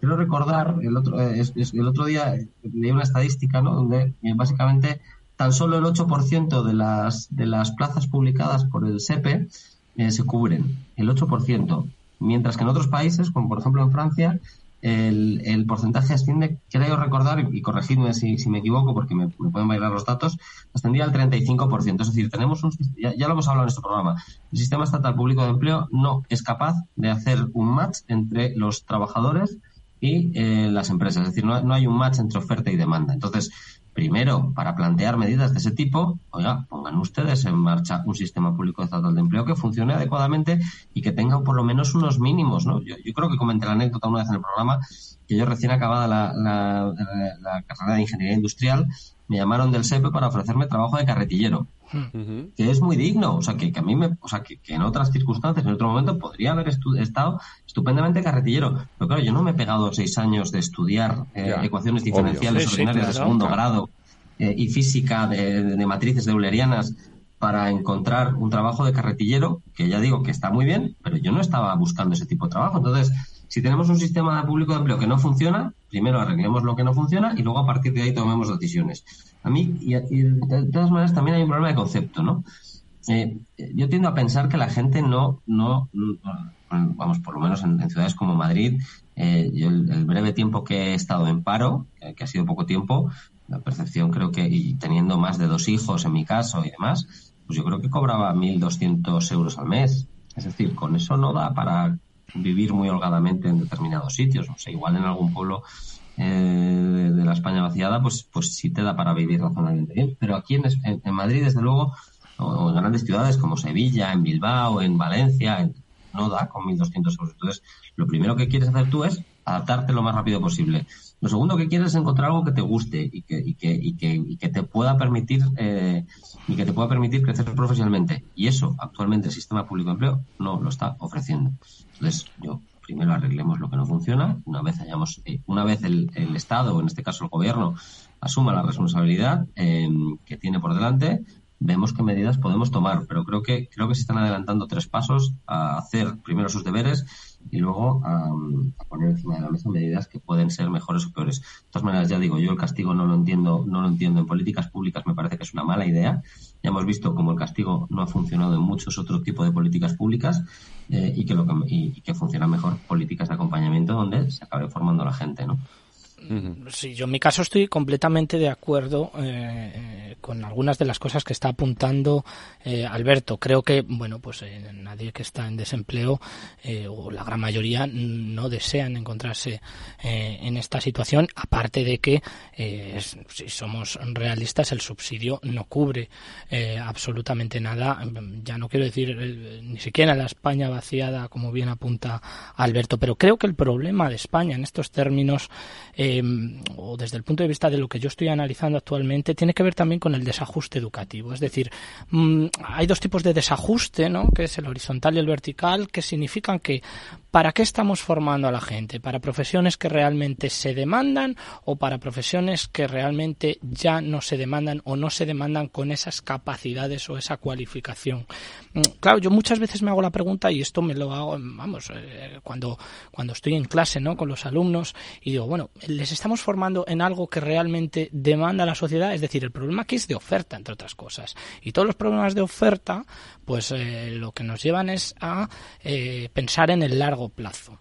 Y si tenemos un, unos periodos de desempleo medios por parado en España tan amplios, quizás sea porque lo que demanda el mercado no sea lo que nosotros le ofrecemos al mercado. En este caso hablo desde eh, la Universidad eh, pública, pública española y tengo que decir en favor de, de, la universidad en la que yo trabajo que tenemos la ratio de inserción profesional más alta de la Comunidad de Madrid. Pero creo que, que tenemos que fijarnos más en eh, para qué estamos formando a los individuos y en el periodo que se encuentran desempleados ¿Qué tipo de formación necesitan? ¿Qué tipo de incentivos? Mira, yo si, si me permitas una experiencia personal que tuvimos en el Ayuntamiento de Madrid eh, cuando empezamos a trabajar en lo que llamábamos la Escuela de Talento Digital. Eh, nosotros vimos que había muchísima demanda de programadores Python que es eh, una forma de programar que uno puede conseguir un nivel bastante admisible en cuestión de seis ocho meses y es algo donde hay una demanda muy grande desde luego en la ciudad de Madrid en la Comunidad de Madrid había pues mm, bastantes peticiones, en torno a 10.000, 11.000 peticiones de programadores Python. Bueno, pues eh, nosotros pusimos en marcha esa escuela de talento digital, eh, seleccionamos una serie de trabajadores eh, en desempleo, era con fondos públicos, y efectivamente logramos la, digamos, la alfabetización digital de personas que no tenían ese trabajo, tenían trabajos distintos de diferentes edades, y luego en la mayoría de ellos, todos acabaron encontrando trabajo pero te tienes que reinventar. Entonces, eh, ese cruce entre oferta y demanda eh, se tiene de, laboral se tiene que hacer con el sector privado. O sea, lo que no puedes hacer es solamente desde el sector público eh, poner esa, ese sistema público estatal que, como bien ha comentado Alberto, pues cubre muy pocos, o da muy pocas ofertas, cubre muy pocas demandas, porque además no, no hay un sistema de incentivos para que la gente encuentre ese trabajo por parte de las personas que están administrando ese sistema público de cruce entre oferta y demanda. Es verdad que si sabemos copiar, y yo creo que lo, haremos, la inteligencia artificial te va a permitir que eh, mucho trabajo que ahora hacen eh, seres humanos para cruzar esos, esos currículos, esas necesidades, esos perfiles, se va a hacer de una forma eh, más rápida, se va a poder hacer en todos los idiomas posibles y además se va a poder hacer en, en formato 7 días, 24 horas, con lo cual aquellos que realmente estén en una búsqueda activa de empleo van a tener esa oportunidad. Yo creo que copiando, copiando lo que están haciendo otros países de nuestro entorno europeo en este ámbito se puede hacer, pero es verdad que la apuesta fundamental por parte del sector público es eh, ubicar los fondos en aquellos lugares donde se produce más demanda de talento y sobre todo eh, muy volcados eh, bueno pues en, empleos verdes en temas relacionados con el medio ambiente en temas eh, relacionados con la descarbonización temas con la digitalización. Es decir realmente hay un montón de nuevas profesiones que en un periodo razonable de tiempo, a lo mejor seis, siete, ocho meses, tú te vas a encontrar con la posibilidad de poder encontrar un trabajo bien remunerado, ¿no? Que es un poco de lo que se trata. Bueno, pues este cambio sustancial, como bien ha dicho Alberto, es lo fundamental. La política del palo y la zanahoria es que es muy de la Unión Europea. Yo lo, lo viví, lo viví cuando tuvimos eh, pues prácticamente la economía española eh, supervisada por los hombres de negro y es verdad que en, en el norte de Europa, eh, que son mucho más de una formación más de castigar lo mal hecho y, y, y el que la hace la paga, pues es lo que más les gusta. Y yo creo que es lo que le está, de alguna forma, lo que le están exigiendo al gobierno de España en, en esta. Y, y, por eso el equipo de Nadia Calviño ha, ha, tenido que hacer un planteamiento que en, que en Bruselas se valore, claro. Uh -huh. Yo eh, voy a empezar por la parte final, que, que, donde me lo ha dejado centrado José Luis. Y, y es verdad, es que, eh, como sabéis, esto forma parte de los compromisos que tiene eh, España adquiridos sí. a través del plan de recuperación con Bruselas. Es una reforma de, bueno, de hecho, tenía que haber estado eh, implantada antes Eso del 31 es. de diciembre de 2022. Es uno de los hitos que tenemos pendientes del cuarto pago, que tenemos ahí esperando a ver cuándo, lo enviamos. Eh, y se ha implantado ya no en, toda Europa, ¿eh? desde modelos eh, más progresivos y más suaves, como puede ser el de Italia, hasta otros eh, más escalonados, como es el que tiene Alemania. Pero efectivamente, yo comparto la opinión de José Luis, esto gusta mucho en Europa y hay que entender que el problema del desempleo en España, y ya me uno con lo que introdujo Alberto y lo que ha comentado también Fernando, eh, es un problema estructural es un problema estructural que nos viene acompañando desde hace muchos años, donde tenemos mmm, mayores de 45 años que se cronifican en el paro y a, y a, los que esta medida les haría muchísimo daño, muchísimo daño, y un problema también crítico que, que es el, eh, la ineficacia estructural que tienen los servicios públicos de empleo a, esa, a la hora de esa intermediación por, por dos circunstancias. Primero porque, en mi opinión, se encuentran alejados y tienen una enorme distancia de las necesidades reales del tejido productivo, por un lado. Y luego porque yo creo que han sido ineficaces también durante décadas en, diseñar la formación adecuada o la, la, capacitación adecuada para ofrecer a las personas que están en el, desempleo itinerarios que de verdad les aproximen al mercado laboral, laboral y encajar esa oferta eh, y demanda laboral que comentaba Fernando que es tan importante y que hace que haya casi más de un millón de puestos de trabajo en España que no se cubren, porque no se encuentran carpinteros metálicos, carpinteros de madera, eh, cortadores de jamón como vivíamos Fernando y yo en una conferencia hace poco tiempo. Es decir, hay profesiones sí, sí. y determinadas eh, actividades para las que hay una demanda importantísima de profesionales, pero no se encuentran y no se casa la oferta laboral con la demanda laboral. Y ese es, ese es un, un gran problema. Eh, desde luego, mm, algo tenemos que hacer. Yo creo que el problema es mucho más de fondo, como estáis comentando. España es el país que más gasta en ayudas de desempleo, obviamente porque la tasa de paro pues dobla la de la Unión Europea, si no, evidentemente no sería así. Pero eh, eh, la misión final de este procedimiento, de esta uh -huh. reforma, que tenía que ser el fomentar el, pues el, el, el, incorporarse al mercado a trabajar y cubrir esas plazas a las que yo me estoy refiriendo que no se cubren, si no va acompañado por, un, por, de verdad por una formación y por un acompañamiento adecuado desde los servicios públicos de empleo, que había que hacer una profunda reforma, perfecto. Pero desde luego lo que sí se puede hacer es contar con el, con, con el sector privado. Y, y es la manera más ágil de poder hacerlo. Quiero recordaros que uno de los hitos del plan de recuperación que se ha modificado con Bruselas era aquel que tenía que recualificar eh, muchas, eh, muchos trabajadores que estaban afectados pues, por los procesos de, de, de cambio eh, de transición justa, concretamente, pertenecía al componente de transición justa. Y se tuvo que reducir porque ya se estaba encargando el sector privado de acomodar profesionalmente a esos claro. trabajadores y se redujo en la, en la adenda el, el, la ambición de esa reforma, con lo cual aprovechemos la colaboración público-privada, acompañemos a, los trabajadores, pero desde luego, eh, como decía Alberto, con el palo y la zanahoria no se resuelven los problemas, eh, sino que, hay que ir mucho más. Y este de verdad que es uno de los retos estructurales para el próximo, para, bueno, para la próxima legislatura. Yo no, comentaba el secretario de Estado que el objetivo es el pleno empleo, el pleno empleo. El pleno empleo es el 4 o 5%, ese es el empleo, el pleno empleo técnico, y estamos casi en el 12. Eh, la carrera es muy larga eh, para poder eh, recuperar esto.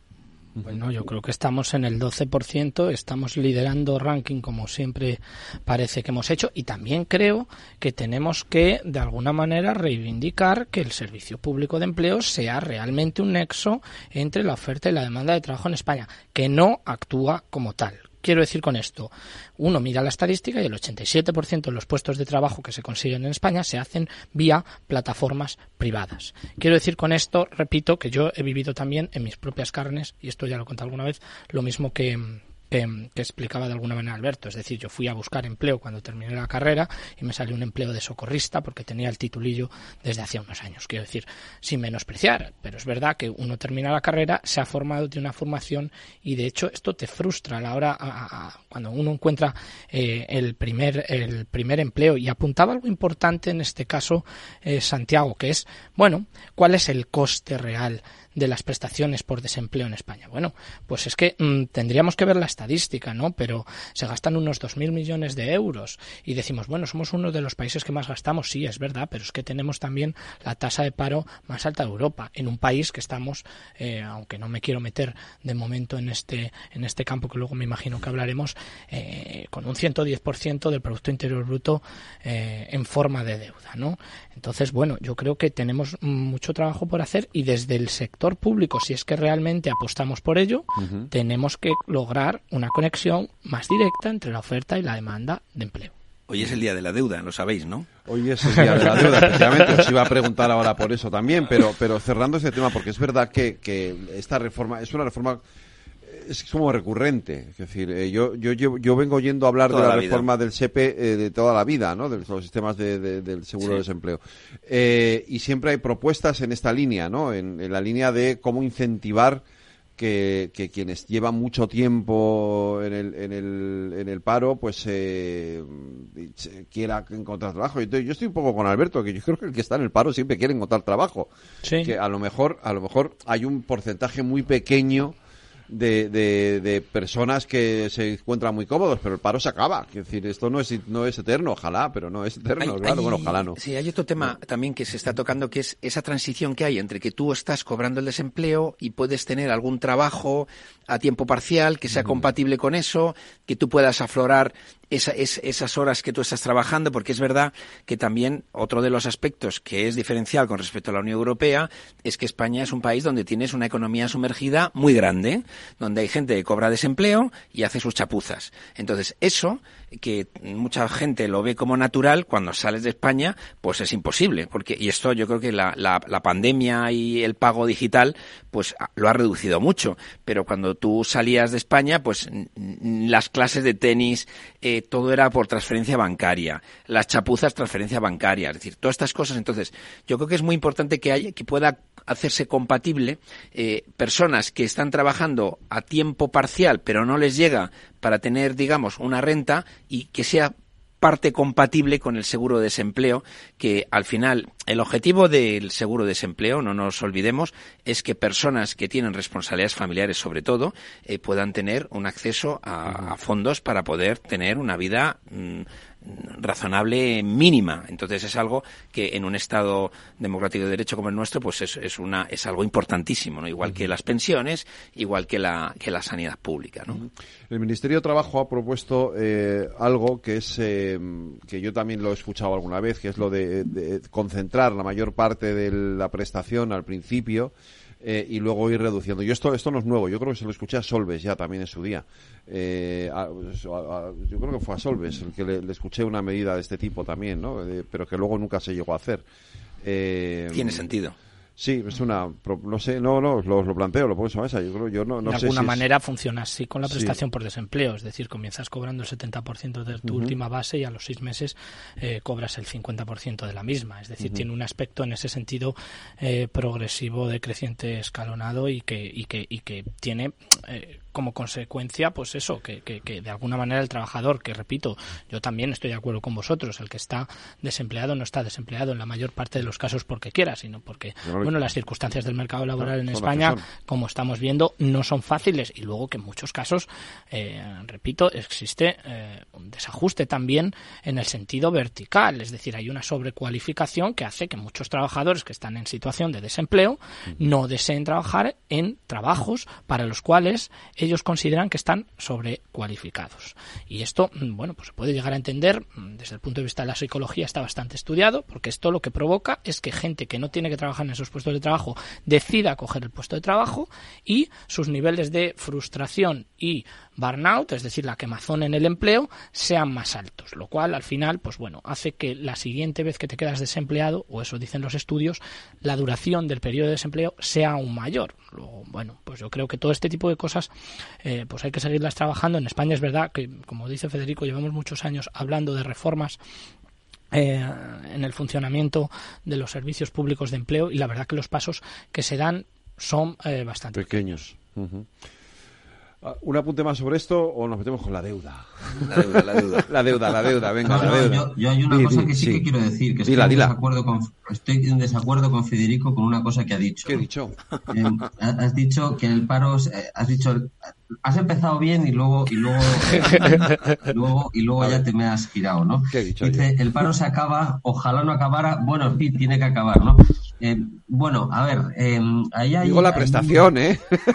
Sí, no, no. Bueno, a ver, eh, claro, entendido como prestación. Claro. Eh, a- a- es que a mí, yo llevo bastantes años estudiando el tema de la renta básica universal y a mí es un concepto que cada día me atrae más. Y yo cuando pensaba que era una cosa de, de rojos comunistas, resulta que viene Elon Musk y me dice que, que está de acuerdo conmigo. Bueno, no me lo dijo en persona, ¿eh? tengo que decir que no que no estuvimos hablando de este tema, pero, pero que es una cuestión que poco a poco se va extendiendo y yo creo que, em, y ya lo hemos hablado en, en, en este programa alguna vez, ¿no?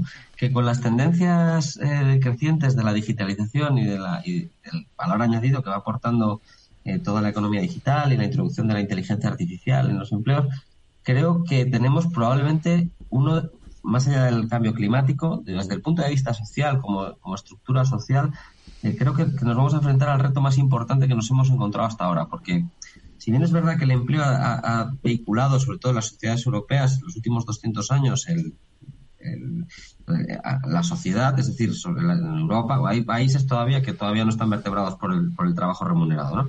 Pero es que nos, nos vamos a encontrar con, yo creo, una mayor, ya, ya estamos, hay gente que habla de tecnofeudalismo, ¿no?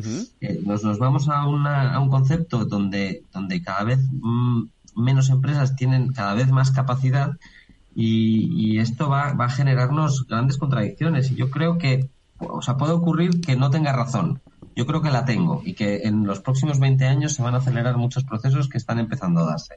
Pero, para mí el pleno empleo en la sociedad en la que vivimos a mí me parece que es eh, poco menos que una, un parche dentro de lo que se nos viene. Y, y yo creo que, que tenemos que dar un paso más y por lo menos empezar a poner eh, en el debate general, el, el mainstream, oye, que, ¿qué es lo que va a ocurrir? ¿Cómo lo vamos a solucionar? ¿Y, y qué vamos a hacer? ¿no? Yo, hasta ahora la única solución que he encontrado a, a este debate o a este, o a este dilema que se nos planteará que creo que se nos va a plantear en el futuro es, es hablar de renta básica, que sería algo así como un, un subsidio permanente, ¿no? Entre comillas. Ya Yo- os, os- os yo dejo hablar de la publicidad. no, no, no, pero eh, eh, eh, sí, pues venga, hacemos una pausa porque José Luis quiere hablar de la deuda. ¿Y tú, ¿O tú querías decir algo de Bueno, esto? yo solamente hacer un apunte a esa visión un tanto, eh, eh, no sé si llamarla eh, imposibilista o, catra- o catastrofista de Alberto con, con esto de que, Al- bueno, yo creo que este, revés. este miedo Es que tenemos, Alberto, eh, no, no está infundado. Nosotros tenemos un 12% de desempleo mientras Estados Unidos tiene un 5%. Ya no te quiero decir Gibraltar, que a lo mejor no es un ejemplo, pero que tiene un 1%. Quiero decir, podemos lograr niveles de desempleo más bajos. Y los cambios, yo llevo estudiando cómo la Organización Internacional del Trabajo todos los años saca libros y libros en los cuales el título es The Future of Work, es decir, cuál es el futuro del trabajo. Y en esos libros primero tenían miedo a la robotización y nos planteábamos si los robots tenían o no que cotizar. Sabemos que cotizan por sociedades, pero si había que establecer un impuesto. Eh, luego ahora nos están infundiendo el miedo a la IA y esto no significa más que, bueno, pues tenemos competencia y tenemos competencia de máquinas que si sabemos combinarlas pueden incrementar nuestra productividad. Es Pero eso no significa que vayan a generar más desempleo. Este es mi punto de vista, repito. No, no, pero Mm, si es que y yo, luego yo no lo veo como yo no lo veo como una cuestión negativa. Ah, O vale, yo- vale. Entonces, perdona que te habré entendido yo mal. No, y luego, no, no, o sea, puede sonar- o sea, yo- y un que último apunte antes de que José Luis se coma las uñas queriendo hablar de la, de la, de la deuda. Alberto, cuando hablas de No, no, renta no. básica, yo estoy completamente, eh, completamente de acuerdo contigo en, en algunos aspectos de la misma, pero por ejemplo, yo yo creo que ahora mismo en España se está produciendo una duplicidad entre eh, pues, pues, pues, pues, pues medidas que, que ya son el último recurso, la última red de protección, como son el ingreso mínimo vital o la renta mínima de inserción de las comunidades autónomas. Creo que en esto no estamos siendo eficientes.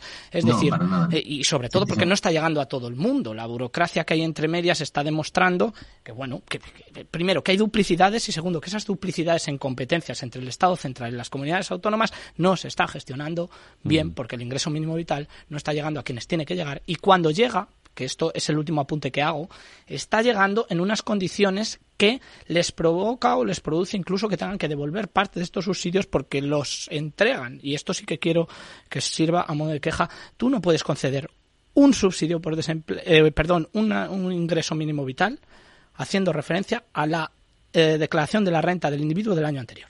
¿Por qué? Porque no es la situación en la cual se encuentra este. Si tú tienes en cuenta la del año anterior y lo concedes, en muchos casos se está llevando a cabo eh, pues, pues, pues, por reclamaciones por parte de, de la seguridad social de estas deudas y muchas de estas familias, muchas, porque conozco gente eh, cercana y del entorno, se están viendo obligadas a devolverla, lo cual está suponiendo, pues en muchos casos, eh, que les suman, si queremos verlo así, más en la, en la situación, en una mala La situación económica de pobreza, Sí, sí. eso es. Y con esto, perdón, me he alargado, pero termino. Eh, una pequeña pausa para la publicidad. Este es un mensaje para todos los oyentes de radio y es solo para decir gracias. Gracias por dedicarnos tres horas cada día. Gracias por escucharnos en casa, en el coche, en el trabajo, en un móvil o donde sea, en directo o en podcast. Gracias por tu fidelidad, porque gracias a ti, la radio sigue siendo un gran medio, el más creíble, en el que más confías y el que mejor te informa y entretiene. El medio del día a día, de la actualidad al instante y que te acompaña siempre estés donde estés. Radio Value, la Asociación de Radios Comerciales, te da gracias a ti. Con el gas, evite riesgos. Vigile que la combustión sea correcta. Llama azul sí, llama amarilla no. No obstruya las rejillas de ventilación ni el tubo de salida de gases de calderas y calentadores. En instalaciones individuales, instale solo calderas y calentadores estancos. En instalaciones de butano propano, vigile el buen estado del regulador y del tubo flexible. Y recuerde que las instalaciones se deben controlar cada cinco años. Por favor, utilice el gas con responsabilidad y seguridad. Comunidad de Madrid. Renovar esos pantalones vintage de tu abuelo que ahora tú tanto te pones es un plan redondo. Como el plan que tenemos en la Comunidad de Madrid, en el que contamos contigo para darle muchas oportunidades a los residuos. ¿Te sumas a la economía circular? Comunidad de Madrid. Disfruta de la Navidad en familia con más de 500 pequeños productores de alimentos de Madrid, cuyo esfuerzo y trabajo diario llevan a tu despensa productos de gran calidad y cercanía. Porque en Navidad lo que quieres es celebrar con los tuyos. Hazlo con Alimentos M Producto Certificado. Sabores que despiertan tus sentidos y se convierten en un me gusta. Comunidad de Madrid. Si enciendo la radio, renta fija. Si abro el periódico, renta fija. Si entro en Internet, renta fija. Pero, ¿cómo aprovecho la oportunidad?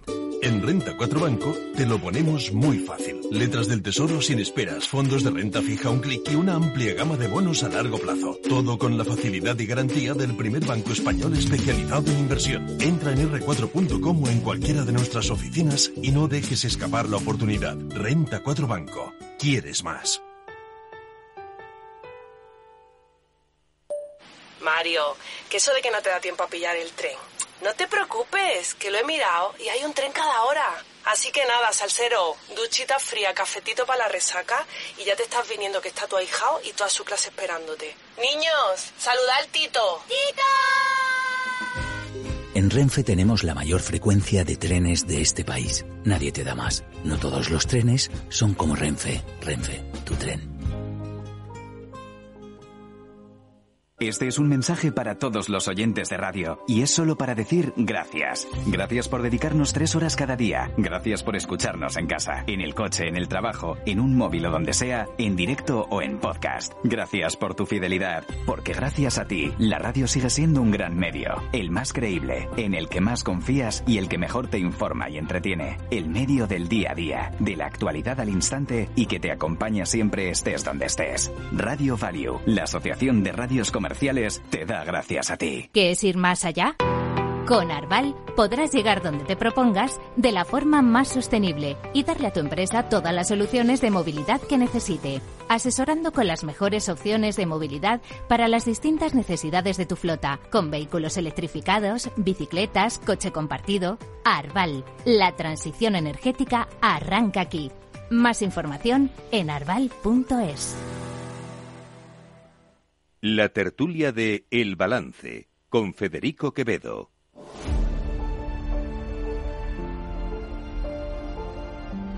Bueno, que nos quedan poco más de 15 minutos, 14, 16 y... y un telegrama. y un, te- Un telegrama y sobre la José deuda. Luis quiere hablar de la deuda. Vamos a hablar de la Sí, deuda. sí, sí, porque hoy, hoy es el Día de la Deuda. El, el Instituto Juan de Mariana publica eh, unos índices eh, comparando diferentes países de Europa y dice a partir de qué día eh, ya todo lo que se paga se paga con deuda. Y, y España sale el 30 de noviembre, que es hoy. Tenemos un empate con Italia y estamos, estamos por detrás de Portugal, que su Día de la Deuda es el 30 de diciembre.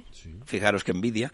Y Grecia es el 22 de diciembre. Es decir, en tema de deuda estamos peor que Grecia y Que Portugal. que Portugal. que en, en la otra crisis estábamos mejor, ¿no? Y luego, eh, bueno, con, es- con esto lo que se dice es que el equivalente a un mes de gasto se está financiando vía déficit. La deuda crece en España 165 millones eh, por día y eh, un dato solamente para terminar que eh, entre 2008 y 2022 hemos pasado del 40% sobre el PIB de lo que supone la deuda al 110%, que es verdad que cuanto más suba el PIB, menos representa esa deuda. Y con este ya son 21 años de déficit del presupuesto público. Ahí lo dejo. Eh, sí, bueno, mm, eh, yo felicito también al, al Instituto Juan de Mariana porque a mí estos datos siempre que son medio a tiempo real me, me gustan mucho, ¿no? Eso que te digan, pues Son- bueno, son pues divertidos. son Sí, sí. 165 Curioso, millones ¿no? eh, de euros eh, los que nos endeudamos al día. Son divertidos pero serios, quiero Sí, decir. Son pero se siete, entienden, se son siete millones de euros al, mi- al, eh, a la hora, ¿no? Esto significa que cada contribuyente se está endeudando unos 320 euros al mes a nivel personal. 110% de deuda pública sobre el PIB. Pero, ¿qué, cu- ¿cuál es el problema de esto? Al final la deuda es una variable stock. El problema es la variable flujo que la alimenta, que es el déficit público y tenemos un déficit estructural del 4% que no tiene pinta de reducirse. Y no tiene pinta de reducirse en una, no en una situación compleja de, las, de la economía española. Estamos batiendo récord eh, de ingresos fiscales y por otra parte estamos teniendo la oportunidad de recibir fondos por, parte, de, por parte de la Unión Europea. Nos estamos endeudando, ¿eh? Eh, las letras a seis meses están al 3,7, a 9 al 3,8, las obligaciones a 30 años al 4,5. Es decir, ¿esto qué significa? Esto significa que el pastel de los gastos, Sí. en el pastel de los gastos, haya una representatividad de los intereses que pagamos de deuda, que son aproximadamente 35.000 millones de euros, que nos hacen mm, pues tener que redistribuir el resto de partidas presupuestarias de una manera, no sé si más ineficiente, pero lo que sí sé es que los servicios que podamos prestar en otros términos, como sea educación o como sea sanidad, quizás en unos años no van a poder ser los servicios que tenemos eh, actualmente. Ojalá no sea así, se cambien eh, las políticas, eh, las políticas públicas desde mi punto de vista por el lado primero de los ingresos, es decir, hablábamos hace un rato fuera de onda de, de- de- de la necesidad de oxigenar al contribuyente, porque estamos viendo cómo empresas, eh, bueno, en este caso Repsol esta tarde ya está dando los mismos avisos que nos daba Ferrovial, Ferrovial hace nada y que hacen que las operaciones que tienen que hacer en España no es que dejen de, ser rentables, pero sí que sean menos rentables. Y al final, repito, eh, pues bueno, pues el ejemplo de Ferrovial, que se ha ahorrado cuarenta y tantos millones de euros por hacer la operación de Heathrow, eh, que va a estar ubicada pues en Holanda y no en España. La Entonces- misma operación. Entonces, bueno, yo creo que nos te- eh, es hora de que nos tomemos en serio cuando las reglas fiscales en Europa eh, creemos que van a cambiar. No sé si van a ser más o menos bondadosas, pero yo creo que respetar de alguna manera lo que hasta ahora veníamos respetando, como es Maastricht, es conveniente. Es verdad que nos lo hemos saltado como consecuencia de una pandemia y de una situación eh, coyuntural, pero creo que tenemos que volver a una senda. mm, yo soy bastante, en este sentido, defensor de eh, cautela y estabilización por una parte mm, del gasto público y por otra parte también, eh, oiga, eh, los ingresos públicos, eh, ¿hasta dónde tenemos que, que dispararlos? Había un político que decía, haz todo lo que debas y debe todo lo que hagas. pues esa política no es buena a largo plazo.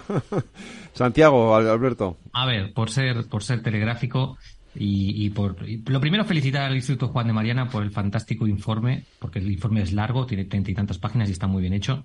Así que lo primero, enhorabuena por, por, por el informe. Dicho esto, eh, yo comparto la opinión y, lo, he dicho muchas veces. Para mí, déficit y deuda son las dos claves de los dos grandes problemas que tenemos en este país. Porque además, eh, muchas veces nos centramos en la deuda, pero el déficit, como muy bien ha señalado Fernando, es la antesala de la deuda y es la clave es decir, mientras siga habiendo déficit público, la deuda pública va a seguir aumentando, obviamente. Y aquí tenemos varios problemas y, además con los datos conocidos hoy de la, de la recaudación de, la agencia tributaria, ahora iré con ello, eh, que me he entretenido esta tarde largo y tendido haciendo un informe sobre la recaudación tributaria. Eh, es complejo y es preocupante. O sea, eh, lo primero, porque no somos capaces de contener el gasto. O sea, nos vamos a ir a 694.000 millones de euros de gasto eh, que viene reflejado en el plan presupuestario de 2024, eso sin tener en cuenta eh, los posibles incrementos que pueda haber derivado de la negociación para sacar los presupuestos. Pero es que eh, desde, desde el 2019 es que ha aumentado el gasto público. somos el segundo país de la Unión Europea que más ha aumentado, o sea, 4,8 puntos. Y, y, tenemos un déficit estructural enorme. Pero cuando te vas, dices, bueno, es que mm, vamos a entrar en una senda de contención de déficit y, por tanto, de, control de deuda en el largo plazo. No, no, o sea, es que el ritmo que lleva 2023, la recaudación de la, que se ha hecho pública hoy, que ya venía anticipando eh, eh, el resto de meses, pero es que cuando te vas a comprobar los epígrafes y lo que ha caído la recaudación del IRPF ya en el acumulado, de, los nueve meses del año, que te, ha caído, eh, estás en, tasas eh, negativas ya del 1,6% de la recaudación del Estado. Muchas veces la gente se equivoca con, no, es que las comunidades autónomas el Estado. No, no, lo importante es el Estado, porque las comunidades autónomas, viene condicionado por el sistema de financiación autonómica y lo primero, cuando cae la, recaudación, donde se ve en las estadísticas de la agencia tributaria, es la recaudación del Estado. Y ahí el IVA ya lleva un acumulado eh, del menos 19,1% en los, eh, hasta los 10 primeros meses del año. Eso es muy preocupante y es algo que hemos comentado muchas veces. Cuando te empieza a caer o cuando se empieza a deprimir la demanda interna eh, y, se, y, se, y empiezas a tener problemas internos de crecimiento económico, donde primero se ve en la recaudación del IVA. Y ahí es, o sea, es una señal inequívoca del horizonte en el que estamos. Cuando te vas al conjunto de toda la recaudación que llevamos acumulada de la agencia tributaria, la parte del Estado es un menos 6,2%. Es decir, tenemos que ser conscientes de que no vamos a cumplir los objetivos de déficit este año. Y con las previsiones que tenemos de cara al año que viene, es muy complicado también cumplir los objetivos que están vamos es que no creo que los vayamos a cumplir los objetivos en el 2024 donde además tenemos que incrementar la recaudación eh, otro 7% adicional. Es decir, estamos planteando horizontes, complicadísimos. Y eso, como muy bien ha señalado Fernando, si no se contiene, si no se controla y si no se hacen ajustes, porque no todo es incrementar gasto, gasto, gasto paulatinamente, es que hay que ser eficientes en la gestión del gasto público y asumir que en el retorno, además, obligado que vamos a tener de las deudas fiscales, hemos perdido una oportunidad muy buena con los fondos europeos para haber hecho eh, política contracíclica y haber ajustado la, deuda, el déficit y la deuda. No lo hemos hecho, lo vamos a tener que hacer en 2024 y en 2025. Y eh, corregir también el déficit de la seguridad social. Me he sorprendido mucho cuando he visto que ya las transferencias que hace el Estado para cubrir los fondos o, o, para equilibrar eh, el saldo de, de, los fondos de la seguridad social asciende ya este año a más de 30.000 millones de euros. Es un 2,6% del PIB. Es decir, o nos ponemos en serio y controlamos el déficit y controlamos la deuda, o como muy bien dice Fernando, el, trozo del quesito que van a suponer los intereses, que ya sabemos que va a crecer por el, incremento del coste de la deuda, va a crecer en 10.000 millones de euros el año que viene, es que el 2025-2026 vamos a tener eh, un problema creciente porque seguimos cambiando deuda a tipo cero o muy bajita a emisiones del 3 y del 4%. Es decir, la curva de tipos ha invertido y ese quesito va a seguir creciendo. Y o le ponemos contención o de verdad que vamos a tener un problema en la sostenibilidad en, el largo plazo. Y por eso lo advierte la IREF, lo advierte el Banco España y la mayoría de las instituciones. Con lo cual, eh, muy bien Juan de Mariana, pero por favor tenemos que ponernos con esto en serio ya. Eh, Alberto varias cosas, ¿no? Em, yo creo que, hablaba Santiago de, que no se ha hecho política contracíclica con los fondos europeos. Yo creo que es precisamente lo que los fondos europeos han conseguido, ¿no? En un momento de contracción económica, los fondos europeos han sido... Si se hubieran gastado. Claro, si no están ejecutados. Si se hubieran gastado hasta ahora, que no se han gastado. A ver, la, la, evolu la, evolución del PIB español da a entender que hay una importante parte de los fondos europeos que sí que deben estar llegando. Pero bueno... No, no, yo no doy a entender. Yo te doy los datos de la Comisión Europea que han certificado que fue el 0,2 del PIB en el 2021, el 0,4 del PIB en el 2022 y que va a ser del 1% del PIB en 2023. Es decir, esos son 20.000 millones de euros en tres años. Bueno, tú fíjate, el impacto acumulado, los datos que tú me estás dando, que yo no los había leído y te los agradezco, el impacto acumulado de, los fondos europeos en la, en la, en la economía española ha sido del 1,6%, se prevé hasta 2023, ¿no? Porque entiendo que la 2023 no es ejercicio cerrado. Pero bueno, más, allá de, de ese, o sea, que, que, yo no consideraría que los fondos europeos hayan tenido un impacto despreciable o nulo en la política española, eh, en la economía española. Luego hay, hay otro tema que, que, tengo que apuntar, ¿no? Decía, decíais algunos que más déficit es igual a más deuda, pues depende. Eh, depende de cómo, sea, en, en, términos absolutos, por supuesto, en términos relativos, si hablamos respecto al, PIB, eh, pues depende de si el crecimiento del PIB es mayor o menor que el déficit. Entonces, bueno, podemos estar en tasas de déficit de en torno al 3%, con crecimientos del 5%, donde la deuda en relación a su PIB cae, ¿no? Pero bueno, esto es una cosa. Y luego, eh, joder, yo me, me, he puesto a mirar los datos de, de, la evolución del déficit en los últimos 10 años, 15 años, desde el año 2008. En el año 2008, el, el último año con, con eh, sin déficit, es decir, el último año con superávit, fue el año 2007. Es que estamos hablando que desde el año 2007 claro. sí, sí, no ha habido sí, un solo año sin déficit. En 2008, un 4,5. en el 2009, un 11, o sea, el, el, 2000, el 2012, un 11,55% y el, y el, siguiente peor año, obviamente, pues el 2020 con un déficit del 10,12% y desde entonces la senda a mí me parece que es razonablemente buena. Es decir, eh, yo no sería, o sea, a, a, ver, vamos, vamos a ver qué pasa con los datos de recaudación en este año, ¿no? Pero a mí me parece que la senda es buena. Y luego, a mí me gustaría que me respondieseis una cuestión que, que, la, que la habéis soltado y, y a mí me parece muy interesante entender cuál, cuál es el subyacente eh, sobre la, la, Decíais, no, como Ferrovial se ha habido, se ha, se ha, ahorrado 44 millones de euros. Bueno, entonces Repsol va a hacer lo mismo. Bueno, y entonces, ¿qué hacemos? Dejamos, digo... Eh... Uy, Alberto, te nos has ido. Eh, José Luis. Sí, no, la, ah, perdón. Ah, vale, perdón, ya, Alberto, ya, ya, está, ya está, ya ha vuelto, sí. ya ha vuelto. Vale. Eh, no, no, solamente, eh, no sé dónde se había dejado, o sea, que, que hablabais de, de que de Ferrovial, de, de, de bueno. Ferrovial que había dejado de, sí. se había ahorrado 44 millones de euros estamos en la Unión Europea. Yo siempre he sido partidario de que haya un, una, eh, una política fiscal común. Eso es, la pero armonización. Es la, la, solución. Pero, pero sí, la armonización, sí. Alberto, la tienes que conseguir siendo competitivo. En el, en el intermedio, no, pero, si no eres competitivo en la política fiscal, pues se te van los campeones o sea, y, entonces, y, se van a otro sitio. ¿Qué hacemos? ¿Ponemos todos los tributos a cero? Digo, o sea, no, es no, no, no, es mucho más fácil. Uy, Alberto. Es mucho más fácil. En principio es mucho más fácil que incluso tocar los tipos impositivos. Lo mejor que hay que hacer en esta situación es al menos no hablar. Es decir, Eso lo que tú no, no puedes asustar. en un pacto con el, eh, en este caso, eh, entre dos miembros del actual gobierno, en un pacto, en un párrafo, establecer que vas a grabar el resultado contable de una empresa. Contable. Contable, ¿eh?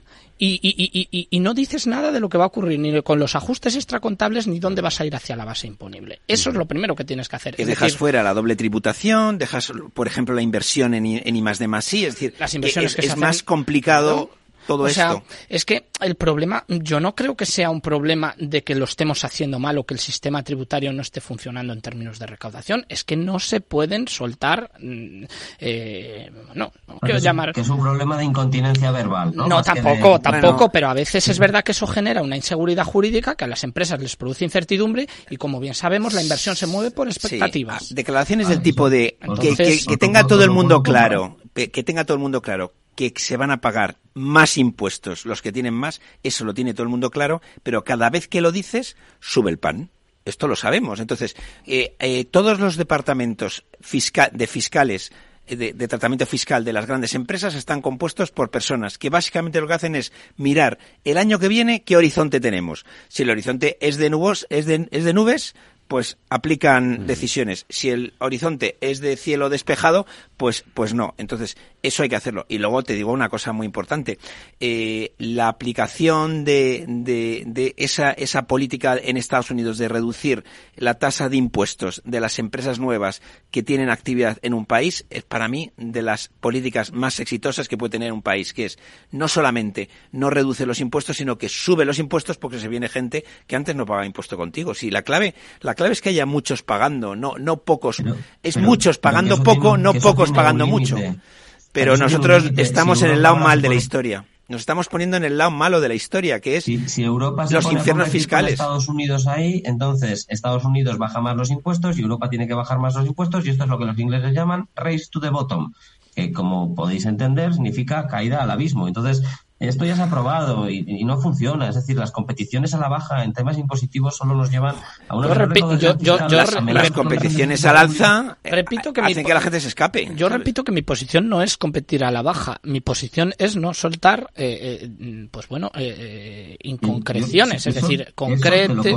No, bueno, si es que no te cabe más remedio, porque te No, quiero te compro. quiero decir, si tú no me concretas qué es exactamente eso de grabar el resultado contable y no grabar la base Te asustas, imponible, te pues quiero saber lo que hay entre medias del resultado contable y la base imponible, qué vas a hacer con ellos. Es decir, todo tipo de bonificaciones por eh, bases imponibles negativas de años anteriores, los rendimientos que obtienes en Ceuta y Melilla que te puedes deducir. Pues explíquemelo. Pero las declaraciones de Repsol eh, son, por lo menos, para pensárselo.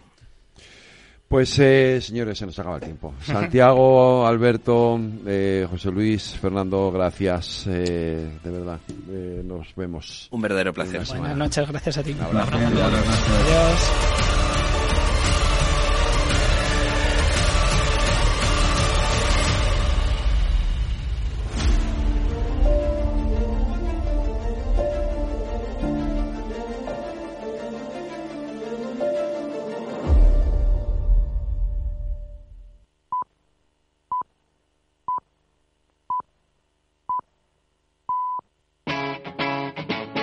Capital Radio.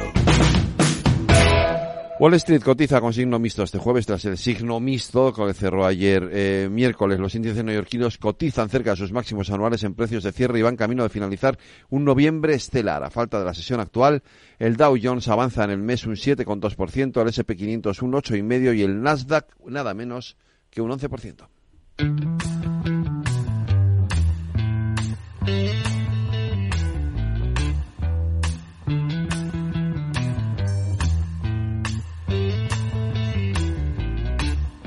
Let the sky fall.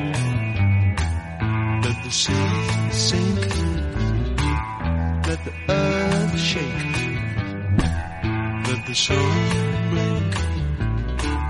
Let the 80 años cumple hoy el bajista británico Leo Lyons, nacido en Mansfield, Nottinghamshire, miembro fundador de la banda de blues rock Teen Years After, formada en 1966 en Londres.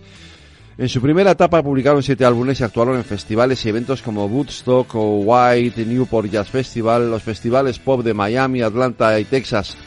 En 1988 regresaron y siguieron actuando hasta 2003, año en el que el líder y guitarrista Alvin Lee dejó la formación para continuar en solitario. El resto mantuvo el nombre del grupo incluso tras la muerte de Alvin en 2013. Ese mismo año, Leo dejó Teen Years After, banda que sigue activa, liderada ahora por el teclista Chick Churchill y Lion, sigue también activo tocando, con sus 80 años, en una banda llamada 170 Split, formada en 2010 con el guitarrista Joe Gook, y en cuyo repertorio incluyen también temas de Ten Years After. Con la música del grupo nos despedimos em, hasta mañana, volveremos como siempre a las 8 de la tarde. En la redacción Aida Skirek y Lorena Ruiz, en la realización técnica Jorge Zumeta. Les dejo ahora con Laura Blanco y el programa La Energía. Les habló Federico Quevedo. Cuídense, sean felices y escuchen lo que viene aquí en Capital Radio.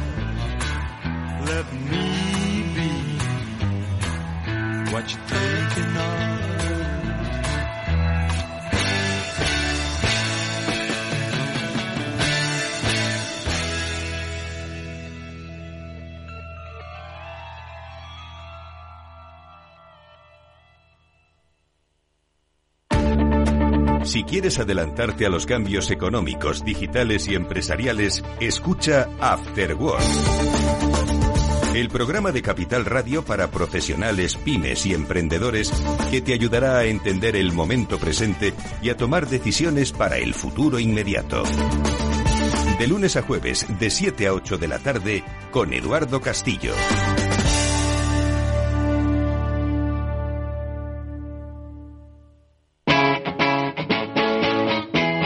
Capital Radio. Siente los mercados.